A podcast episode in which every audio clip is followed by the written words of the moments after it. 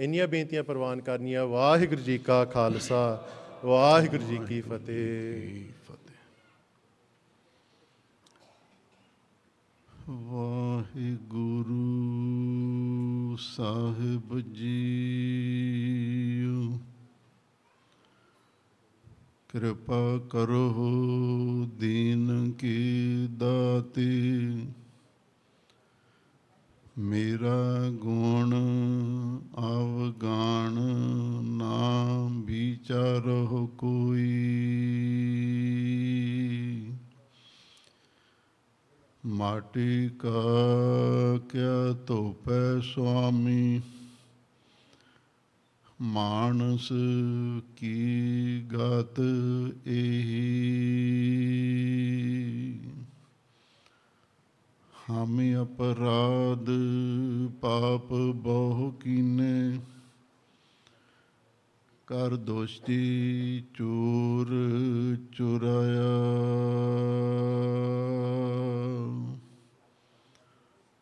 ਅਬ ਨਾਨਕ ਸਰਣਾਗਤ ਆਏ। ਹਰ ਰਾਖੋ ਲਾਜ ਹਰ ਪਾਇਆ। ਜੀਤਾ ਸਮੁੰਦ ਸਾਗਰ ਨੀਰ ਭਰਿਆ, ਤੇਤੇ ਔਗਣ ਹਮਾਰੇ।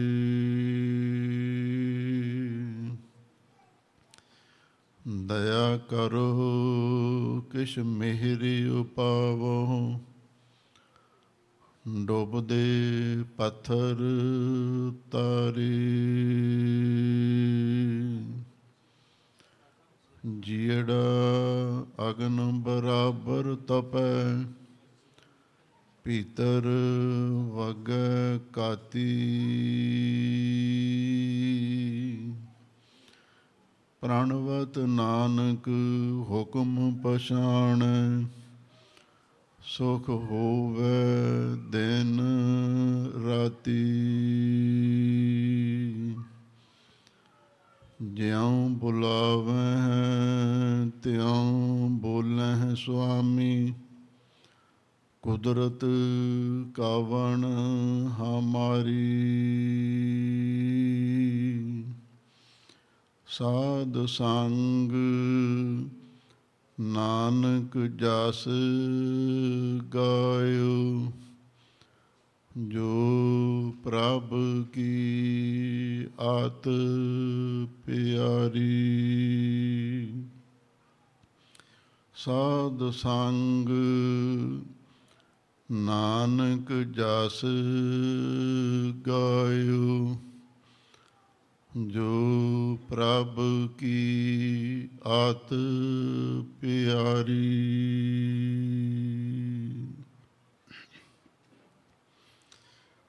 ਪਰਮ ਸਨਮਾਨਯੋਗ ਗੁਰੂ ਖਾਲਸਾ ਸਤ ਸੰਗਤ ਜੀਓ, ਪਿਆਰ ਸਤਕਾਰ ਸਹਿਤ ਦਾਸ ਦੀ ਫਤਿਹ ਪ੍ਰਵਾਨ ਕਰੋ। ਵਾਹਿਗੁਰੂ ਜੀ ਕਾ ਖਾਲਸਾ। ਵਾਹਿਗੁਰੂ ਜੀ ਕੀ ਫਤਿਹ। ਆਪ ਸੰਗਤਾਂ ਵਡਭਾਗੀ ਹੋ। ਸਾਹਿਬਾਂ ਦਾ ਫਰਮਾਨ ਹੈ ਵੱਡ ਭਾਗੀ ਹਰ ਸੰਗਤ ਪਾਵੈ ਹੈ ਭਾਗਹੀਨ ਪ੍ਰਮ ਚੋਟਾਂ ਖਾਵੈ ਹੈ ਬਿਨ ਭਾਗਾਂ ਸਤ ਸੰਗ ਨ ਲੱਭੈ, ਬਿਨ ਸੰਗਤ ਮੈਲ ਪ੍ਰੀਜੈ ਜੀਉ ਸੰਗਤ ਦੋ ਪ੍ਰਕਾਰ ਦੀ ਹੁੰਦੀ ਹੈ। ਇੱਕ ਗੁਰਮੁਖਾਂ ਦੀ ਸੰਗਤ, ਜਿਸ ਨੂੰ ਸਾਧ ਸੰਗਤ ਦਾ ਦਰਜਾ ਦਿੱਤਾ ਗਿਆ ਹੈ। ਦੂਸਰੀ ਹੈ ਮਨਮੁਖਾਂ ਦੀ ਸੰਗਤ। ਜਿਸ ਨੂੰ ਕੋ ਸੰਗਤ ਦਾ ਦਰਜਾ ਦਿੱਤਾ ਗਿਆ ਹੈ। ਜਿੱਥੋਂ ਤੱਕ ਗੁਰਮੁਖਾਂ ਦੀ ਸੰਗਤ ਦਾ ਸਵਾਲ ਹੈ, ਇਹ ਵੱਡਿਆਂ ਭਾਗਾਂ ਦੇ ਨਾਲ ਸਾਨੂੰ ਪ੍ਰਾਪਤ ਹੁੰਦੀ ਹੈ।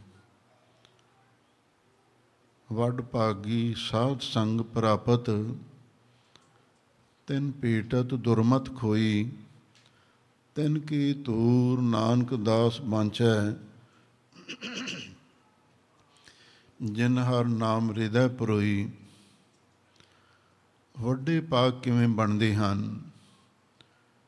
ਜੇ ਆਪਾਂ ਵੱਡੇ ਭਾਗ ਬਣਾਉਣੇ ਨੇ, ਤਾਂ ਸਾਨੂੰ ਚੰਗੇ ਕੰਮ ਕਰਨੇ ਪੈਣਗੇ।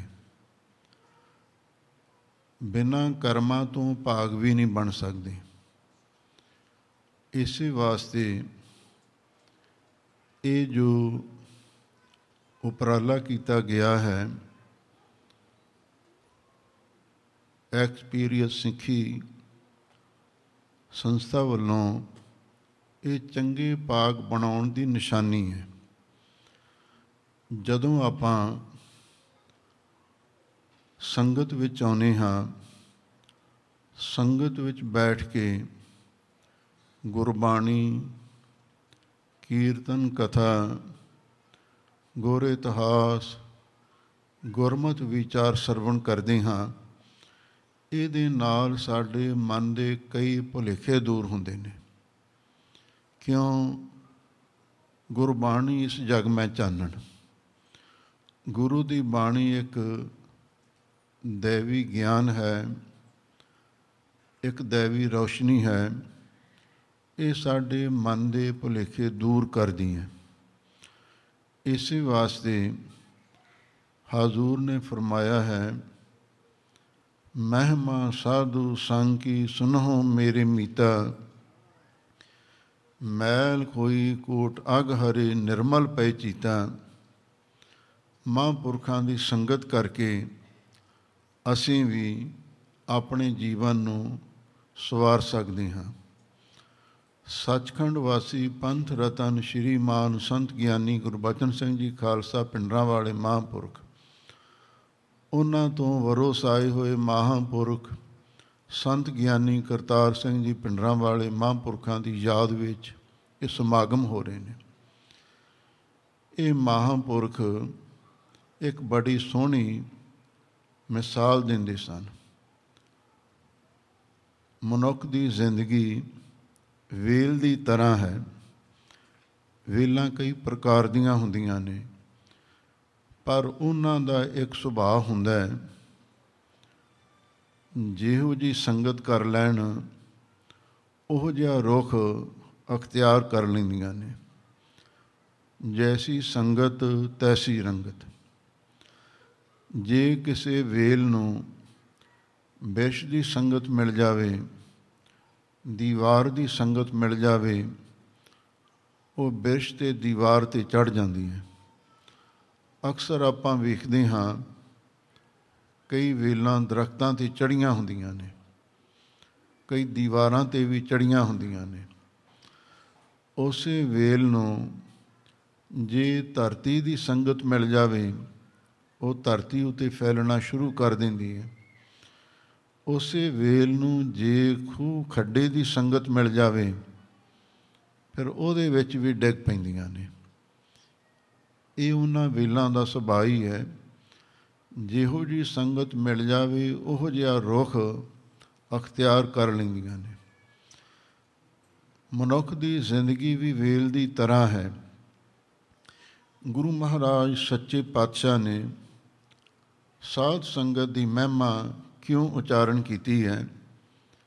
ਮਹਾਂਪੁਰਖਾਂ ਦੀ ਸੰਗਤ ਵਿੱਚ ਆ ਕੇ ਜਿਵੇਂ ਵੇਲ ਦਰਖਤ ਤੇ ਚੜ ਜਾਂਦੀ ਹੈ, ਦੀਵਾਰ ਤੇ ਚੜ ਜਾਂਦੀ ਹੈ, ਇਸੇ ਤਰ੍ਹਾਂ ਸਾਡੀ ਜ਼ਿੰਦਗੀ ਵੀ ਮਹਾਂਪੁਰਖਾਂ ਦੇ ਜੀਵਨ ਤੋਂ ਸਿੱਖਿਆ ਲੈ ਕੇ ਉਹ ਵੀ ਸਿੱਖੀ ਦੇ ਮਾਰਗ ਤੇ, ਵਿਖੜੇ ਪੈਂਡੇ ਤੇ ਚੱਲਣਾ ਸ਼ੁਰੂ ਕਰ ਦਿੰਦੀ ਹੈ।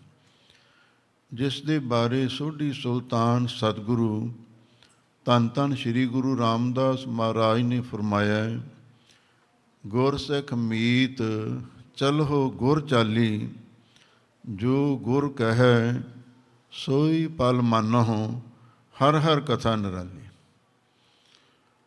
ਬਹੁਤੇ ਲੋਕਾਂ ਨੂੰ ਸਾਧ ਸ਼ਬਦ ਤੋਂ ਬੜੀ ਅਲਰਜੀ ਹੈ, ਪਰ ਯਾਦ ਰੱਖੋ ਪਖੰਡੀਆਂ ਨੇ ਸਾਧ ਸ਼ਬਦ ਨੂੰ ਬਦਨਾਮ ਜ਼ਰੂਰ ਕੀਤਾ ਹੈ। ਪਰ ਗੁਰੂ ਅਰਜਨ ਦੇਵ ਮਹਾਰਾਜ ਸੱਚੇ ਪਾਤਸ਼ਾਹ ਨੇ ਸੁਖਮਨੀ ਸਾਹਿਬ ਬਾਣੀ ਵਿੱਚ ਸਾਧ ਸ਼ਬਦ ਦੁਆਰਾ ਗੁਰਮੁਖਾਂ ਦੀ ਬੇਅੰਤ ਮਹਿਮਾ ਵੀ ਉਚਾਰਨ ਕੀਤੀ ਹੈ।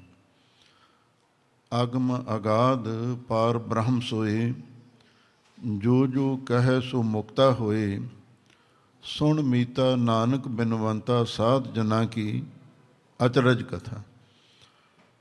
ਗੁਰਮਤ ਵਿੱਚ ਸਾਧ ਕਿਸ ਨੂੰ ਆਖਿਆ ਗਿਆ ਹੈ? ਗੁਰੂ ਘਰ ਦੇ ਬੇਦ ਬਿਆਸ ਭਾਈ ਸਾਹਿਬ ਭਾਈ ਗੁਰਦਾਸ ਜੀ ਨੇ ਇਸ ਗੱਲ ਦਾ ਨਿਰਣਾ ਕੀਤਾ ਗੁਰਮੁਖ ਸਾਧ ਅਸਾਧ ਸਾਧ ਸਦਾਇਆ। ਜਿਸ ਨੇ ਅਸਾਧ ਮਨ ਨੂੰ ਸਾਧ ਲਿਆ, ਉਸ ਨੂੰ ਗੁਰਬਾਣੀ ਨੇ ਸਾਧ ਆਖਿਆ। ਸਾਧ ਨਾਮ ਨਿਰਮਲਤਾ ਕੇ ਕਰਮ? ਜਿਸ ਦੇ ਕਰਮ ਨਿਰਮਲ ਹੋ ਜਾਂਦੇ ਨੇ, ਜਿਸ ਦਾ ਆਚਾਰ ਤੇ ਵਿਚਾਰ ਪਵਿੱਤਰ ਹੋ ਜਾਂਦਾ ਹੈ ਉਸ ਨੂੰ ਸਾਧੂ ਕਿਹਾ ਜਾਂਦਾ ਹੈ। ਕੁਝ ਹੋਰ ਗ੍ਰੰਥਕਾਰਾਂ ਨੇ ਵੀ ਸਾਧੂ ਦੀ ਪਰਿਭਾਸ਼ਾ ਲਿਖੀ ਹੈ, ਸਵੈ ਕਾਰਜ ਸਿੱਧਤੀ ਪਰ ਕਾਰਜ ਧਾਈ ਤੀ ਸਾ ਸਾਧਾ ਸਾਧ ਕੌਣ ਹੈ? ਸਾਧ ਵਹੀ ਜਗ ਜਾਨੀਆਂ ਜਾ ਕੇ ਨਹੀਂ ਉਪਾਦ ਮਨ। ਜਿਹਦੇ ਮਨ ਦੇ ਵਿੱਚ ਕੋਈ ਉਪਾਧੀ ਨਾ ਹੋਵੇ। ਕਲਪਨਾ ਕਲੇਸ਼ ਨਾ ਹੋਵੇ। ਕੋਈ ਮਨ ਦੇ ਵਿੱਚ ਬਖਸ਼ੇਪ ਵਿਸ਼ੇ ਵਿਕਾਰ ਤੰਗ ਨਾ ਕਰਦੇ ਹੋਣ। ਉਹਨੂੰ ਸਾਧੂ ਆਖਿਆ ਜਾਂਦਾ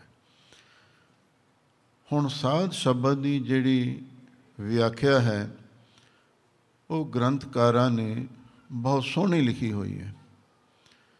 ਠੀਕ ਹੈ, ਕੁਝ ਪਖੰਡੀਆਂ ਨੇ ਸਾਧ ਸ਼ਬਦ ਨੂੰ ਬਦਨਾਮ ਕੀਤਾ ਹੈ, ਪਰ ਫਿਰ ਵੀ ਗੁਰੂ ਮਹਾਰਾਜ ਸੱਚੇ ਪਾਤਸ਼ਾਹ ਨੇ ਗੁਰਬਾਣੀ ਵਿੱਚ ਇਸ ਸ਼ਬਦ ਨੂੰ ਸਤਕਾਰਿਆ ਹੈ। ਚੰਗੇ ਮਹਾਪੁਰਸ਼ਾਂ ਦੀ ਸੰਗਤ ਸਾਡੇ ਜੀਵਨ ਨੂੰ ਚੰਗਾ ਬਣਾ ਦਿੰਦੀ ਹੈ। ਬੇਅੰਤ ਐਸੀਆਂ ਉਦਾਹਰਨਾਂ ਗੁਰਬਾਣੀ ਵਿੱਚੋਂ ਤੇ ਗੁਰ ਇਤਿਹਾਸ ਵਿੱਚੋਂ ਵੀ ਸਾਨੂੰ ਪ੍ਰਾਪਤ ਹੁੰਦੀਆਂ ਨੇ। ਕਿਵੇਂ ਕਿਵੇਂ ਗੁਰਮੁਖਾਂ ਦੀ ਸੰਗਤ ਸਾਡੇ ਜੀਵਨ ਦਾ ਭਲਾ ਕਰਦੀ ਹੈ। ਸੁਕਰਾਤ ਇੱਕ ਬੜਾ ਸੋਹਣਾ ਵਿਦਵਾਨ ਹੋਇਆ ਫਿਲਾਸਫਰ ਹੋਇਆ। ਉਸ ਦਾ ਪੁੱਤਰ ਜਦੋਂ ਜਵਾਨ ਹੋਇਆ ਉਸ ਦੇ ਮਿੱਤਰ ਨੇ ਆ ਕੇ ਆਖਿਆ ਤੇਰੇ ਪੁੱਤਰ ਨੇ ਜਵਾਨੀ ਦੀ ਸਰਦਲ ਤੇ ਪੈਰ ਰੱਖਿਆ ਜਵਾਨੀ ਮਸਤਾਨੀ ਹੁੰਦੀ ਹੈ, ਕਿਧਰੇ ਉਸ ਦਾ ਕੋਈ ਪੈਰ ਨਾ ਤਿਲਕ ਜਾਵੇ, ਗਲਤ ਪਾਸੇ ਨਾ ਤੁਰ ਪਵੇ। ਕਿਧਰੇ ਤੇਰੀ ਚਿੱਟੀ ਪੱਗ ਨੂੰ ਦਾਗ ਨਾ ਲੱਗ ਜਾਵੇ। ਤਾਂ ਉਸ ਨੇ ਆਪਣੇ ਪੁੱਤਰ ਨੂੰ ਸਮਝਾਇਆ, ਪੁੱਤਰ ਮਾੜੀ ਸੰਗਤ ਤੋਂ ਬਚੀ। ਉਹ ਅੱਗੋਂ ਕਹਿਣ ਲੱਗਾ, ਪਿਤਾ ਜੀ, ਮੈਨੂੰ ਇਸ ਗੱਲ ਬਾਰੇ ਪਤਾ ਹੈ, ਜਾਣਕਾਰੀ ਹੈ, ਮੈਂ ਕੋਈ ਗਲਤ ਕੰਮ ਨਹੀਂ ਕਰਾਂਗਾ। ਉਸ ਦਾ ਪਿਤਾ ਕਹਿਣ ਲੱਗਾ, ਪੁੱਤਰ, ਭਾਵੇਂ ਤੂੰ ਬੜਾ ਸਿਆਣਾ ਹੈ, ਬੁੱਧੀਮਾਨ ਹੈ, ਪਰ ਫੇਰ ਵੀ ਮਾੜੀ ਸੰਗਤ ਤੋਂ ਬਚ ਕੇ ਰਹਿਣਾ ਚਾਹੀਦਾ ਕਹਿਣ ਲੱਗਾ, ਪਿਤਾ ਜੀ, ਜੇ ਬੰਦੇ ਦੇ ਆਪਣੇ ਅਸੂਲ ਸਹੀ ਹੋਣ, ਫਿਰ ਉਸ ਨੂੰ ਮਾੜੀ ਸੰਗਤ ਕੀ ਨੁਕਸਾਨ ਕਰ ਸਕਦੀ, ਨਹੀਂ ਕਰ ਸਕਦੀ? ਪਿਤਾ ਨੇ ਆਖਿਆ, ਪੁੱਤਰ, ਉਹ ਸਾਹਮਣੇ ਕੋਲਾ ਪਿਆ ਹੈ। ਉਸ ਕੋਲੇ ਨੂੰ ਹੱਥ ਨਾਲ ਚੁੱਕ ਕੇ ਮੇਰੇ ਪਾਸ ਲਿਆ। ਉਸ ਨੇ ਲੈ ਆਂਦਾ। ਫਿਰ ਕਹਿਣ ਲੱਗਾ, ਜਿੱਥੋਂ ਕੋਲਾ ਚੁੱਕਿਆ ਸੀ, ਉੱਥੇ ਫਿਰ ਰੱਖਿਆ। ਉਸ ਨੇ ਫਿਰ ਉੱਥੇ ਰੱਖ ਦਿੱਤਾ। ਜਦੋਂ ਵਾਪਸ ਮੁੜ ਕੇ ਆਇਆ, ਪਿਤਾ ਕਹਿਣ ਲੱਗਾ, ਆਪਣੇ ਹੱਥਾਂ ਵੱਲ ਦੇਖ। ਤੇਰੇ ਹੱਥਾਂ ਨੂੰ ਕਾਲਸ਼ ਤੇ ਨਹੀਂ ਲੱਗੀ। ਕਹਿਣ ਲੱਗਾ, ਪਿਤਾ ਜੀ, ਕਮਾਲ ਦੀ ਗੱਲ ਹੈ, ਜੇ ਕੋਲੇ ਨੂੰ ਕੋਈ ਹੱਥ ਲਾਵੇਗਾ, ਕਾਲਸ਼ ਤੇ ਲੱਗ ਹੀ ਜਾਣੀ ਹੈ। ਇਹ ਤੇ ਕੁਦਰਤ ਦਾ ਨਿਯਮ ਹੈ, ਪ੍ਰਕਿਰਤੀ ਦਾ ਅਸੂਲ ਹੈ, ਜੇ ਕੋਲੇ ਨੂੰ ਹੱਥ ਲਾਵਾਂਗੇ, ਹੱਥ ਕਾਲਾ ਹੁੰਦਾ ਹੀ ਹੁੰਦਾ ਇਹਨੂੰ ਕੋਈ ਰੋਕ ਨਹੀਂ ਸਕਦਾ। ਅੱਗੋਂ ਪਿਤਾ ਕਹਿਣ ਲੱਗਾ, ਪੁੱਤਰ, ਜੇ ਤੈਨੂੰ ਪਤਾ ਹੈ ਵੀ ਕੋਲੇ ਨੂੰ ਹੱਥ ਲਾਇਆ ਹੱਥ ਕਾਲਾ ਹੋ ਜਾਂਦਾ ਹੈ ਤੇ ਜਿਹੜੀ ਮਾੜੀ ਸੰਗਤ ਹੈ ਕੋਲੇ ਵਰਗੀ ਹੈ ਜੇ ਤੂੰ ਮਾੜੀ ਸੰਗਤ ਵਿੱਚ ਜਾਵੇਂਗਾ, ਜੇ ਤੂੰ ਮਾੜਾ ਕੰਮ ਨਾ ਵੀ ਕਰੇਗਾ ਨਾ, ਤੇ ਫੇਰ ਵੀ ਬਦਨਾਮ ਜ਼ਰੂਰ ਹੋ ਜਾਵੇਂਗਾ। ਬਦ ਨਾਲੋਂ ਬਦਨਾਮ ਬੁਰਾ। ਸਿਆਣੇ ਪੁਰਸ਼ਾਂ ਦਾ ਇਹ ਕਥਨ ਹੈ ਵੀ ਮਾੜੇ ਬੰਦੇ ਨਾਲੋਂ ਜਿਸ ਦੀ ਐਵੇਂ ਬਦਨਾਮੀ ਹੋ ਜਾਵੇ, ਉਹ ਬਹੁਤ ਮਾੜੀ ਹੁੰਦੀ ਹੈ। ਇਸ ਵਾਸਤੇ ਮਾੜੀ ਸੰਗਤ ਤੋਂ ਬਚਣ ਦੀ ਲੋੜ ਹੈ। ਕਬੀਰ ਭਗਤ ਜੀ ਨੇ ਇਸੇ ਲਈ ਆਖਿਆ ਹੈ, ਕਬੀਰ, ਸਾਖਤ ਸੰਗ ਨਾ ਕੀਜੀਐ, ਦੂਰਹ ਜਾਈਐ ਭਾਗ, ਬਾਸਨ ਕਾਰੋ ਪਰਸੀਐ ਤਉ ਕਸ਼ ਲੱਗੈ ਦਾਗ। ਜੇ ਕੋਈ ਕਾਲਸ ਦੇ ਨਾਲ ਭਰਿਆ ਹੋਇਆ ਭਾਂਡਾ ਹੈ, ਜੇ ਉਸ ਕਾਲੇ ਭਾਂਡੇ ਨੂੰ ਕਿਸੇ ਦਾ ਕਪੜਾ ਛੋ ਜਾਵੇ ਉਹਨੂੰ ਦਾਗ ਲੱਗ ਹੀ ਜਾਂਦਾ ਹੈ। ਮਾੜੀ ਸੰਗਤ ਕਾਲਸ ਭਰੇ ਭਾਂਡੇ ਵਰਗੀ ਹੁੰਦੀ ਹੈ। ਜੇ ਅਸੀਂ ਮਾੜੀ ਸੰਗਤ ਕਰਾਂਗੇ, ਕੁਝ ਨਾ ਕੁਝ ਦਾਗ ਤੇ ਲੱਗ ਹੀ ਜਾਂਦਾ ਹੈ। ਇਸ ਵਾਸਤੇ ਮਾੜੀ ਸੰਗਤ ਤੋਂ ਬਚਣ ਦੇ ਲਈ ਗੁਰੂ ਮਹਾਰਾਜ ਨੇ ਗੁਰਬਾਣੀ ਵਿੱਚ ਥਾਂ-ਥਾਂ ਸਾਨੂੰ ਪ੍ਰੇਰਣਾ ਦਿੱਤੀ ਹੈ। ਤੇ ਨਾਲ ਦੂਜੇ ਪਾਸੇ ਚੰਗੇ ਮਹਾਂਪੁਰਖਾਂ ਦੀ ਸੰਗਤ ਕਰਨ ਦੀ ਹਦਾਇਤ ਵੀ ਕੀਤੀ ਹੈ। ਕਿਉਂ ਚੰਗੀ ਸੰਗਤ ਵਿੱਚ ਜਾ ਕੇ ਸਾਨੂੰ ਚੰਗੀ ਸਿੱਖਿਆ ਮਿਲਦੀ ਹੈ, ਸਾਡੀ ਜ਼ਿੰਦਗੀ ਸਵਰ ਜਾਂਦੀ ਹੈ ਤੇ ਮਾੜੀ ਸੰਗਤ ਵਿੱਚ ਜਾ ਕੇ ਸਾਡੀ ਜ਼ਿੰਦਗੀ ਨਿਗਾਰ ਵੱਲ ਚਲੀ ਜਾਂਦੀ, ਨਿਗਰ ਜਾਂਦੀ ਹੈ। ਇਸੇ ਲਈ ਮਾੜੀ ਸੰਗਤ ਤੋਂ ਬਚਣ ਦੀ ਲੋੜ ਹੈ। ਬਹੁਤ ਸਾਰੇ ਲੋਕ ਇਹ ਸਵਾਲ ਕਰਦੇ ਹਨ। ਹੁਣ ਇਹ ਨੌਜਵਾਨ ਗੁਰਸਿੱਖ ਬੱਚੇ ਬੱਚੀਆਂ ਨੇ ਸਮਾਗਮ ਰੱਖਿਆ। ਲੋਕੀ ਸਵਾਲ ਕਰਦੇ ਨੇ ਵੀ ਗੁਰਦੁਆਰੇ ਜਾ ਕੇ, ਸਮਾਗਮਾਂ ਵਿੱਚ ਜਾ ਕੇ ਸਾਨੂੰ ਕੀ ਮਿਲਦਾ ਯਾਦ ਰੱਖੋ, ਜਿਹੜੇ ਗੁਰੂ ਘਰ ਨੇ, ਇਹ ਸਿੱਖੀ ਦੇ ਸਕੂਲ ਹੁੰਦੇ ਨੇ। ਇਥੋਂ ਸਾਨੂੰ ਗੁਰਮਤਿ ਦੀ ਸਿੱਖਿਆ ਪ੍ਰਾਪਤ ਹੁੰਦੀ ਹੈ। ਜਦੋਂ ਆਪਾਂ ਗੁਰਦੁਆਰੇ ਆਉਨੇ ਹਾਂ, ਉਸ ਵੇਲੇ ਗੁਰੂ ਦੀ ਬਾਣੀ ਸਾਨੂੰ ਟੁੰਬਦੀ ਹੈ। ਕੀ ਕਹਿੰਦੀ ਹੈ? ਗੁਰ ਕੀ ਮਤ ਤੂੰ ਲੇਹ ਏ ਆਨੇ, ਭਗਤ ਬਿਨਾ ਬਹੁ ਡੂਬੇ ਸਿਆਨੇ। ਐ ਬੰਦਿਆ ਜੇ ਤੂੰ ਗੁਰੂ ਦੀ ਸੰਗਤ ਵਿੱਚ ਆਇਆ ਹੈ ਕਾਦੇ ਵਾਸਤੇ ਆਇਆ ਇਹ ਗੁਰੂ ਦੀ ਮਤ ਲੈਣ ਵਾਸਤੇ ਆਇਆ ਤੂੰ? ਜੇ, ਇੱਥੇ ਆ ਕੇ ਵੀ ਆਪਾਂ ਗੁਰੂ ਦੀ ਮਤ ਨਾ ਲਈ, ਹੋਰ ਕਿੱਥੋਂ ਲਵਾਂਗੇ? ਹੋਰ ਤਾਂ ਕੋਈ ਟਿਕਾਣਾ ਹੀ ਨਹੀਂ। ਚਾਰ ਛਪੇਰੇ ਜਿੱਧਰ ਵੀ ਨਿਗਾਹ ਮਾਰ ਕੇ ਦੇਖਦੇ ਹਾਂ। ਕਲਯੁਗ ਦਾ ਪਹਿਰਾ ਹੈ, ਕਲਯੁਗ ਦਾ ਰਾਜ ਹੈ। ਸਿਰਫ ਤਾਂ ਸਿਰਫ ਇਹ ਗੁਰੂ ਨਾਨਕ ਦਾ ਘਰ ਹੈ ਜਿੱਥੇ ਆ ਕੇ ਸਾਨੂੰ ਚੰਗੀ ਸਿੱਖਿਆ ਪ੍ਰਾਪਤ ਹੁੰਦੀ ਇੱਕ ਗੱਲ ਇਹ ਵੀ ਗੁਰੂ ਮਹਾਰਾਜ ਸੱਚੇ ਪਾਤਸ਼ਾਹ ਨੇ ਸਾਨੂੰ ਸਮਝਾਈ ਹੈ, ਜੇ ਅਸੀਂ ਗੁਰੂ ਦੀ ਮਤ ਲੈਣੀ ਹੈ, ਇਸ ਤੋਂ ਪਹਿਲਾਂ ਆਪਣੇ ਮਨ ਦੀ ਮਤ ਨੂੰ ਤਿਆਗਣਾ ਪੈਂਦਾ ਹੈ। ਜਿਹੜਾ ਬੰਦਾ ਆਪਣੇ ਮਨ ਦੀ ਮਤ ਨੂੰ ਨਹੀਂ ਤਿਆਗ ਸਕਦਾ, ਉਹ ਕਦੇ ਗੁਰੂ ਦੀ ਮਤ ਨੂੰ ਗ੍ਰਹਿਣ ਵੀ ਨਹੀਂ ਕਰ ਸਕਦਾ। ਪਰ ਹਜ਼ੂਰ ਕਹਿੰਦੇ ਨੇ, ਮਨ ਕੀ ਮਤ ਤਿਆਗੋ ਹਰ ਜਨ। ਇਹ ਆ ਬਾਤ ਕਠਿਨੀ। ਗੱਲ ਬੜੀ ਔਖੀ ਹੈ। ਆ ਕਈ ਬੱਚਿਆਂ ਨੂੰ ਆਦਤ ਪੈ ਜਾਂਦੀ ਹੈ, ਮੂੰਹ ਵਿੱਚ ਅੰਗੂਠਾ ਲੈ ਕੇ ਚੁੰਗਣ ਲੱਗ ਜਾਂਦੇ ਨੇ। ਕਈ ਬੱਚੇ ਪੈਰ ਦਾ ਅੰਗੂਠਾ ਵੀ ਮੂੰਹ ਵਿੱਚ ਚੁੰਗਣ ਲੱਗ ਜਾਂਦੇ ਨੇ। ਕਈ ਪਸ਼ੂਆਂ ਨੂੰ ਬਾਣ ਪੈ ਜਾਂਦੀ ਹੈ, ਰੱਸਾ ਚੱਬਣ ਦੀ। ਜਦੋਂ ਕੋਈ ਮਾੜੀ ਵਾਦੀ, ਕੋਈ ਮਾੜੀ ਆਦਤ ਪੈ ਜਾਂਦੀ ਹੈ, ਫਿਰ ਉਸ ਨੂੰ ਛੱਡਣਾ ਬਹੁਤ ਔਖਾ ਹੁੰਦਾ ਹੈ। ਜਿਹੜੇ ਨਸ਼ੇੜੀ ਬੰਦੇ ਨੇ, ਜਦੋਂ ਉਹਨਾਂ ਨੂੰ ਨਸ਼ੇ ਦੀ ਲੱਤ ਲੱਗ ਜਾਂਦੀ, ਕਿੰਨਾ ਜ਼ੋਰ ਲਾਉਨੇ ਆਪਾਂ ਛੱਡੋ ਇਹਨੂੰ, ਨਹੀਂ ਛੱਡਦੇ। ਖੋਟੀ ਮਤ ਨੂੰ ਛੱਡਣਾ ਇੰਨਾ ਆਸਾਨ ਨਹੀਂ ਹੈ। ਪਰ ਸਤਿਗੁਰੂ ਕਹਿੰਦੇ ਨੇ, ਜੇ ਗੁਰੂ ਦੀ ਮਤ ਲੈਣੀ ਹੈ, ਫਿਰ ਮਨ ਦੀ ਮਤ ਨੂੰ ਤਿਆਗਣਾ ਹੀ ਪੈਣਾ ਹੈ। ਇਦੋਂ ਬਿਨਾ ਗੱਲ ਨਹੀਂ ਬਣਨੀ। ਅਸੀਂ ਆਪਣੇ ਬੱਚਿਆਂ ਨੂੰ ਸਕੂਲਾਂ ਵਿੱਚ ਭੇਜਦੇ ਹਾਂ। ਕਿਉਂ ਭੇਜਦੇ ਹਾਂ? ਵੀ ਉੱਥੋਂ ਜਾ ਕੇ ਚੰਗੀ ਅਕਲ ਸਿੱਖ ਕੇ ਆਉਣ, ਸਿਆਣੇ ਬਣਨ। ਇਹਨਾਂ ਨੂੰ ਸਮਾਜ ਵਿੱਚ ਕਿਵੇਂ ਵਿਚਰਨਾ ਪਤਾ ਲੱਗੇ। ਇਸੇ ਕਰਕੇ ਆਪਾਂ ਬੱਚਿਆਂ ਨੂੰ ਸਕੂਲ ਭੇਜਦੇ ਹਾਂ। ਪਰ ਸਿੱਖੀ ਦੇ ਸਕੂਲ ਸਾਡੇ ਗੁਰੂ ਘਰ ਨੇ। ਇਹ ਸੈਮੀਨਾਰ ਹੋ ਰਹੇ ਨੇ। ਇਹਨਾਂ ਤੋਂ ਸਾਨੂੰ ਚੰਗੀ ਸਿੱਖਿਆ ਗ੍ਰਹਿਣ ਕਰਨੀ ਚਾਹੀਦੀ ਹੈ। ਜਦੋਂ ਆਪਾਂ ਗੁਰੂ ਮਹਾਰਾਜ ਦੇ ਚਰਨਾਂ ਵਿੱਚ ਆ ਕੇ ਮੱਥਾ ਟੇਕਦੇ ਹਾਂ ਨਾ, ਉਸ ਵੇਲੇ ਇਹ ਜ਼ਰੂਰ ਅਰਦਾਸ ਕਰਿਆ ਕਰੋ, ਸੱਚੇ ਪਾਤਸ਼ਾਹ, ਤੂੰ ਸਾਡੀ ਮਤ ਲੈ ਲੈ ਤੇ ਆਪਣੀ ਮਤ ਦੇ। ਜਦੋਂ ਅਸੀਂ ਗੁਰੂ ਚਰਨਾਂ ਵਿੱਚ ਆ ਕੇ ਇਹ ਬੇਨਤੀ ਕਰਾਂਗੇ, ਡੰਡੌਤ ਬੰਦਨ ਅਨਕ ਬਾਰ, ਸਰਬ ਕਲਾ ਸਮਰੱਥ, ਡੋਲਣ ਤੇ ਰੱਖੋ ਪ੍ਰਭੂ, ਨਾਨਕ ਦੇ ਕਰ ਹੱਥ। ਤੇ ਗੁਰੂ ਮਹਾਰਾਜ ਸਾਡੇ ਤੇ ਆਵਾਸ਼ ਮਿਹਰ ਕਰਨਗੇ। ਕਿਉਂ? ਸਤਿਗੁਰੂ ਬੇਅੰਤ ਸ਼ਕਤੀਆਂ ਦੇ ਮਾਲਕ ਨੇ। ਜਦੋਂ ਆਪਾਂ ਇਤਿਹਾਸ ਪੜ੍ਹਦੇ ਹਾਂ,